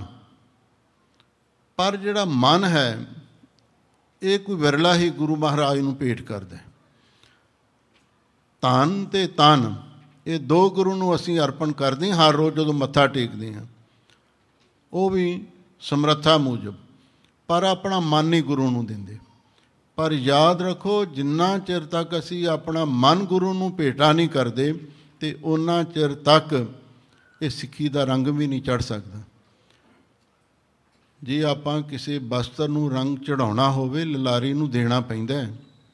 ਜੇ ਆਖੀਏ ਵੀ ਲਲਾਰੀ ਨੂੰ ਕਪੜਾ ਵੀ ਨਹੀਂ ਦੇਣਾ, ਤੇ ਰੰਗ ਵੀ ਚੜ ਜਾਵੇ, ਇਹ ਨਹੀਂ ਗੱਲ ਹੋਣੀ। ਗੁਰੂ ਮਹਾਰਾਜ ਸੱਚੇ ਪਾਤਸ਼ਾਹ ਨਾਮ ਬਾਣੀ ਦਾ ਰੰਗ ਚੜਾਉਣ ਵਾਲੇ ਰੰਗਰੇਜ਼ ਹਨ, ਤੇ ਜਿੰਨਾ ਚਿਰ ਅਸੀਂ ਆਪਣਾ ਮਨ ਗੁਰੂ ਨੂੰ ਭੇਟਾ ਨਹੀਂ ਕਰਦੇ, ਮਨ ਨੂੰ ਸਿੱਖੀ ਦਾ ਰੰਗ, ਬਾਣੀ ਦਾ ਰੰਗ, ਨਾਮ ਦਾ ਰੰਗ ਕਦੀ ਨਹੀਂ ਚੜ ਸਕਦਾ। ਇਸ ਵਾਸਤੇ ਆਓ ਆਪਾਂ ਸਾਰੇ ਇਹ ਪ੍ਰਣ ਕਰੀਏ, ਹੈ ਕਲਗੀਧਰ ਪਾਤਸ਼ਾਹ, ਤੂੰ ਸਾਡੇ ਤੇ ਬੜੇ ਪਰਉਪਕਾਰ ਕੀਤੇ ਨੇ। ਇਨ ਪੁੱਤਰਨ ਕੇ ਸੀਸ ਪਰ ਵਾਰ ਦੀਏ ਸੁਤ ਚਾਰ ਚਾਰ ਮੋਏ ਤੋਂ ਕਿਆ ਹੁਆ ਜੀਵਤ ਕਈ ਹਜ਼ਾਰ। ਇਹ ਬਚਨ ਕਦੋਂ ਆਖੇ, ਕਿੱਥੇ ਆਖੇ, ਕਿਸ ਪਰਥਾਏ ਆਖੇ? ਜਦੋਂ ਸਾਬੂ ਕੀ ਤਲਵੰਡੀ ਤਖਤ ਸ੍ਰੀ ਦਮਦਮਾ ਸਾਹਿਬ, ਜਿੱਥੋਂ ਦਮਦਮੀ ਟਕਸਾਲ ਆਰੰਭ ਹੁੰਦੀ ਹੈ। ਉਹ ਤਖਤ ਸ੍ਰੀ ਦਮਦਮਾ ਸਾਹਿਬ ਸਾਬੂ ਕੀ ਤਲਵੰਡੀ ਵਿੱਚ ਮੌਜੂਦ ਹੈ। ਹੁਣ ਉਥੇ ਕਲਗੀਧਰ ਪਾਤਸ਼ਾਹ ਨੇ ਆਪਣੇ ਅਨੁਭਵ ਦੁਆਰਾ ਆਦ ਸ੍ਰੀ ਗੁਰੂ ਗ੍ਰੰਥ ਸਾਹਿਬ ਜੀ ਦੀ ਸੰਪੂਰਨ ਬਾਣੀ ਇੱਕ ਓੰਕਾਰ ਤੋਂ ਲੈ ਕੇ 18 10 20 ਤੱਕ ਆਪਣੇ ਕੰਠੋਂ ਉਚਾਰਨ ਕੀਤੀ। ਇੱਥੇ ਹੀ ਬਸ ਨਹੀਂ, ਜਿੰਨੀ ਬਾਣੀ ਹਜ਼ੂਰ ਹਰ ਰੋਜ਼ ਉਚਾਰਨ ਕਰਦੇ, ਓਨੀ ਬਾਣੀ ਦੇ ਅਰਥ ਵੀ ਸੰਗਤਾਂ ਪ੍ਰਤੀ ਸਰਵਣ ਕਰਵਾਉਂਦੇ। ਹਜ਼ਾਰਾਂ ਸੰਗਤਾਂ ਹੋਣਗੀਆਂ ਜਿਹੜੀਆਂ ਰੋਜ਼ ਸਤਿਗੁਰੂ ਦੇ ਮੁਖਾਰ ਪੈਨ ਤੋਂ ਗੁਰਬਾਣੀ ਦੇ ਅਰਥ ਸੁਣਦੀਆਂ ਹੋਣਗੀਆਂ, ਪਰ 48 ਉਹ ਸਿੰਘ ਸਨ ਜਿਨ੍ਹਾਂ ਨੇ ਬਿਲਾ ਨਾਗਾ ਬੜੀ ਸ਼ਰਧਾ ਭਾਵਨਾ ਦੇ ਨਾਲ, ਬੜੀ ਇਕਾਗਰਤਾ ਦੇ ਨਾਲ ਸਾਰੀ ਕਥਾ ਸਰਵਣ ਕੀਤੀ, ਫਿਰ ਉਹਨਾਂ ਤੇ ਅਸਰ ਕੀ ਪਿਆ? ਉਹ ਸਾਰੇ ਦੇ ਸਾਰੇ ਜੀਵਨ ਮੁਕਤ ਹੋ ਗਏ ਸਨ। ਬ੍ਰਹਮ ਗਿਆਨੀ ਬਣ ਗਏ ਸਨ। ਤੇ ਕਲਗੀਧਰ ਪਾਤਸ਼ਾਹ ਨੇ ਫਿਰ ਉਹਨਾਂ ਨੂੰ ਬਚਨ ਕੀਤਾ ਸੀ। ਇਹ ਜੋ ਗੁਰਬਾਣੀ ਦੀ ਕਥਾ ਹੈ, ਤੁਸੀਂ ਸੁਣੀ ਹੈ, ਜਿਸ ਨੂੰ ਸੁਣ ਕੇ ਤੁਹਾਨੂੰ ਜੀਵਨ ਮੁਕਤੀ ਦਾ ਆਨੰਦ ਪ੍ਰਾਪਤ ਹੋਇਆ ਤੁਸੀਂ ਇਸ ਕਥਾ ਨੂੰ ਅੱਗੇ ਵੀ ਪੜਾਉਣਾ ਹੈ। ਟਕਸਾਲ ਦਾ ਮਤਲਬ ਹੁੰਦਾ ਜਿੱਥੇ ਸਿੱਕੇ ਕੜੇ ਜਾਂਦੇ ਨੇ। ਘੜੀਆ ਸ਼ਬਦ ਸੱਚੀ ਟਕਸਾਲ। ਤੇ ਇਸ ਟਕਸਾਲ ਦੇ ਵਿੱਚ ਸ਼ਬਦ ਪਹਿਲਾਂ ਗੁਰਬਾਣੀ ਦਾ ਸ਼ੁੱਧ ਉਚਾਰਨ ਸਿਖਾਇਆ ਜਾਂਦਾ ਹੈ। ਪਾਠ ਦੀ ਸੰਥਿਆ ਕਰਵਾਈ ਜਾਂਦੀ ਹੈ। ਗੁਰਬਾਣੀ ਦਾ ਸ਼ੁੱਧ ਉਚਾਰਨ ਸੰਥਿਆ ਤੋਂ ਬਿਨਾ ਕਦੀ ਵੀ ਨਹੀਂ ਹੋ ਸਕਦਾ, ਚਾਹੇ ਕੋਈ ਜਿੰਨਾ ਮਰਜ਼ੀ ਕੋਈ ਪੜਿਆ ਲਿਖਿਆ ਕਿਉਂ ਨਾ ਹੋਵੇ। ਇਹ ਉਸਤਾਦ ਤੋਂ ਸੰਥਿਆ ਲੈ ਕੇ ਗੁਰਬਾਣੀ ਸ਼ੁੱਧ ਪੜ੍ਹਨੀ ਸਿੱਖੀ ਜਾਂਦੀ ਹੈ। ਇਹ ਕਲਗੀਧਰ ਪਾਤਸ਼ਾਹ ਨੇ ਮਰਜ਼ਾਦਾ ਚਲਾਈ ਹੈ, ਟਕਸਾਲ ਉਹਨਾਂ ਦੀ ਚਲਾਈ ਹੈ। ਤੇ ਗੁਰੂ ਮਹਾਰਾਜ ਨੇ ਜਿੰਨੀ ਗੁਰਬਾਣੀ ਉਚਾਰਨ ਕਰਦੀ, ਉਨੀ ਗੁਰਬਾਣੀ ਦੇ ਅਰਥ ਵੀ ਪੜਾਉਂਦੇ ਤੇ ਜਿਨ੍ਹਾਂ ਜਿਨ੍ਹਾਂ ਨੇ ਸੰਪੂਰਨ ਕਥਾ ਸੁਣੀ ਤੇ ਸਾਰੇ ਜੀਵਨ ਮੁਕਤ ਹੋ ਗਏ ਸਨ। ਇਸੇ ਲਈ ਕਲਗੀਧਰ ਪਾਤਸ਼ਾਹ ਨੇ ਆਖਿਆ, ਭਾਈ, ਹੁਣ ਇਸ ਕਥਾ ਨੂੰ, ਇਸ ਗੁਰਬਾਣੀ ਦੇ ਅਰਥਾਂ ਨੂੰ ਅੱਗੇ ਵੀ ਪੜਾਉਣਾ ਹੈ। ਫਿਰ ਭਾਈ ਮਨੀ ਸਿੰਘ ਜੀ, ਬਾਬਾ ਦੀਪ ਸਿੰਘ ਜੀ ਨੇ ਬੇਨਤੀ ਕੀਤੀ, ਸੱਚੇ ਪਾਤਸ਼ਾਹ ਆਪ ਜੀ ਦੇ ਮੁਖਾਰ ਬਿੰਦ ਤੋਂ ਕਥਾ ਸੁਣ ਕੇ ਬੜਾ ਆਨੰਦ ਪ੍ਰਾਪਤ ਹੋਇਆ ਹੈ। ਅੰਧੋ ਅੰਧ ਕਣਾ ਮੈਂ ਸੋ ਪ੍ਰਭ ਡੀਠਾ ਰਾਮ ਕਿਤੇ ਉਹਦੇ ਵਿੱਚ ਫ਼ਰਕ ਨਾ ਪੈ ਜਾਵੇ। ਕਲਗੀਧਰ ਪਾਤਸ਼ਾਹ ਨੇ ਵਰਦਾਨ ਦਿੱਤਾ, ਕਹਿਣ ਲੱਗੇ, ਯਾਦ ਰੱਖੋ, ਤੁਹਾਡੇ ਕੋਲੋਂ ਬਹੁਤ ਵੱਡੀਆਂ ਸੇਵਾਵਾਂ ਲੈਣੀਆਂ ਨੇ। ਬਾਬਾ ਦੀਪ ਸਿੰਘ ਜੀ ਨੂੰ ਆਖਿਆ, ਤੁਹਾਡਾ ਸਿਰ ਧੜ ਤੋਂ ਅਲੱਗ ਵੀ ਹੋ ਜਾਵੇਗਾ, ਪਰ ਤੁਸੀਂ ਦੁਸ਼ਮਣਾਂ ਦੇ ਆਹੋ ਲਾਹੋਗੇ ਤੁਸੀਂ ਆਪਣਾ ਸੀਸ ਗੁਰੂ ਰਾਮਦਾਸ ਮਹਾਰਾਜ ਦੇ ਚਰਨਾਂ ਵਿੱਚ ਭੇਟ ਕਰਨਾ। ਇਹ ਗੁਰੂ ਮਹਾਰਾਜ ਸੱਚੇ ਪਾਤਸ਼ਾਹ ਦੇ ਪਹਿਲਾਂ ਬਚਨ ਹੋ ਗਏ ਸਨ। ਭਾਈ ਮਨੀ ਸਿੰਘ ਜੀ ਨੂੰ ਆਖਿਆ ਸੀ, ਤੁਹਾਡਾ ਬੰਦ-ਬੰਦ ਵੀ ਕਟਿਆ ਜਾਵੇਗਾ, ਪਰ ਤੁਹਾਡੇ ਆਨੰਦ ਵਿੱਚ ਫ਼ਰਕ ਨਹੀਂ ਪਵੇਗਾ। ਕਾਇਆ ਕਾਪਰ ਚੀਰ ਬੋ ਫਾਰੇ ਹਰ ਰੰਗ ਨਾ ਲਹਿ ਸੁਭਾਗਾ। ਉਹ ਰੰਗ, ਬਾਣੀ ਦਾ ਰੰਗ, ਨਾਮ ਦਾ ਰੰਗ, ਗੁਰੂ ਦੀ ਕਿਰਪਾ ਨਾਲ ਜਿਹਨੂੰ ਚੜ ਜਾਵੇ ਤੇ ਚਾਹੇ ਉਸ ਦਾ ਬੰਦ-ਬੰਦ ਕਟਿਆ ਜਾਵੇ ਚਾਹੇ ਉਸ ਦਾ ਸਿਰ ਧੜ ਦੇ ਨਾਲੋਂ ਅਲੱਗ ਹੋ ਜਾਵੇ, ਚਾਹੇ ਉਸ ਦਾ ਖੋਪਰਾ ਵੀ ਲਾਇਆ ਜਾਵੇ, ਚਾਹੇ ਉਸ ਨੂੰ ਦੇਗ ਵਿੱਚ ਵੀ ਉਬਾਲਿਆ ਜਾਵੇ, ਕਿਸੇ ਵੀ ਤਰੀਕੇ ਦੇ ਨਾਲ ਉਸ ਨੂੰ ਭਾਵੇਂ ਜਿੰਨਾ ਮਰਜ਼ੀ ਟੌਰਚਰ ਕੀਤਾ ਜਾਵੇ, ਪਰ ਜਿਹਨੂੰ ਇੱਕ ਵਾਰੀ ਗੁਰੂ ਦੀ ਕਿਰਪਾ ਦੁਆਰਾ ਨਾਮ ਬਾਣੀ ਦਾ ਰੰਗ ਚੜ ਜਾਂਦਾ ਹੈ, ਫਿਰ ਉਹ ਕਦੀ ਉਤਰਦਾ ਨਹੀਂ ਹੈ। RAM ਰੰਗ ਕਦੇ ਉਤਰ ਨਾ ਜਾਏ। ਜੇ ਆਪਾਂ ਉਸ ਰੰਗ ਨੂੰ ਪ੍ਰਾਪਤ ਕਰਨਾ ਹੈ ਤੇ ਭਾਈ ਸਾਰੇ ਗੁਰੂ ਵਾਲੇ ਬਣੋ, ਖੰਡੇ ਬਾਟੇ ਦਾ ਅੰਮ੍ਰਿਤ ਛਕੋ, ਨਾਮ ਬਾਣੀ ਨਾਲ ਪਿਆਰ ਕਰੋ। ਇਹਦੇ ਨਾਲ ਹੀ ਸਾਡੇ ਜੀਵਨ ਦੀ ਸਫਲਤਾ ਹੋਣੀ ਹੈ। ਅੰਤ ਵਿੱਚ ਦਾਸ ਜਿਹੜੇ ਸਿੱਖ ਨੌਜਵਾਨ ਬੱਚੇ ਬੱਚੀਆਂ ਨੇ, ਜੋ ਇਹ ਸਮਾਗਮ ਆਰੰਭਿਆ ਵਧਾਈ ਦੇ ਪਾਤਰ ਨੇ। ਸਭ ਸੰਗਤਾਂ ਨੂੰ ਬੇਨਤੀ ਹੈ ਵੀ ਸਾਰੇ ਇਹਨਾਂ ਨੂੰ ਪੂਰਨ ਸਹਿਯੋਗ ਦਿਓ ਅੱਗੇ ਵਾਸਤੇ ਵੀ ਚੜ੍ਹਦੀ ਕਲਾ ਦੇ ਵਿੱਚ ਇਹ ਸਮਾਗਮ ਹੋਣ ਤੇ ਇਸ ਦੇ ਨਾਲ ਨਾਲ ਮਹਾਂਪੁਰਖਾਂ ਦੀ ਯਾਦ ਵਿੱਚ ਇਹ ਸਮਾਗਮ ਹੋ ਰਹੇ ਨੇ ਤੇ ਮਹਾਂਪੁਰਖਾਂ ਦੇ ਸੰਤ ਬਾਬਾ ਕਰਤਾਰ ਸਿੰਘ ਜੀ ਦੇ ਪਚੰਗੀ ਅਮਰ ਸ਼ਹੀਦ ਭਾਈ ਅਮਰੀਕ ਸਿੰਘ ਜੀ, ਉਹਨਾਂ ਦੇ ਫਰਜ਼ੰਦ ਭਾਈ ਸਾਹਿਬ ਭਾਈ ਤਲੋਚਨ ਸਿੰਘ ਜੀ, ਉਹ ਵੀ ਸੰਗਤਾਂ ਵਿੱਚ ਪਹੁੰਚ ਚੁੱਕੇ ਨੇ।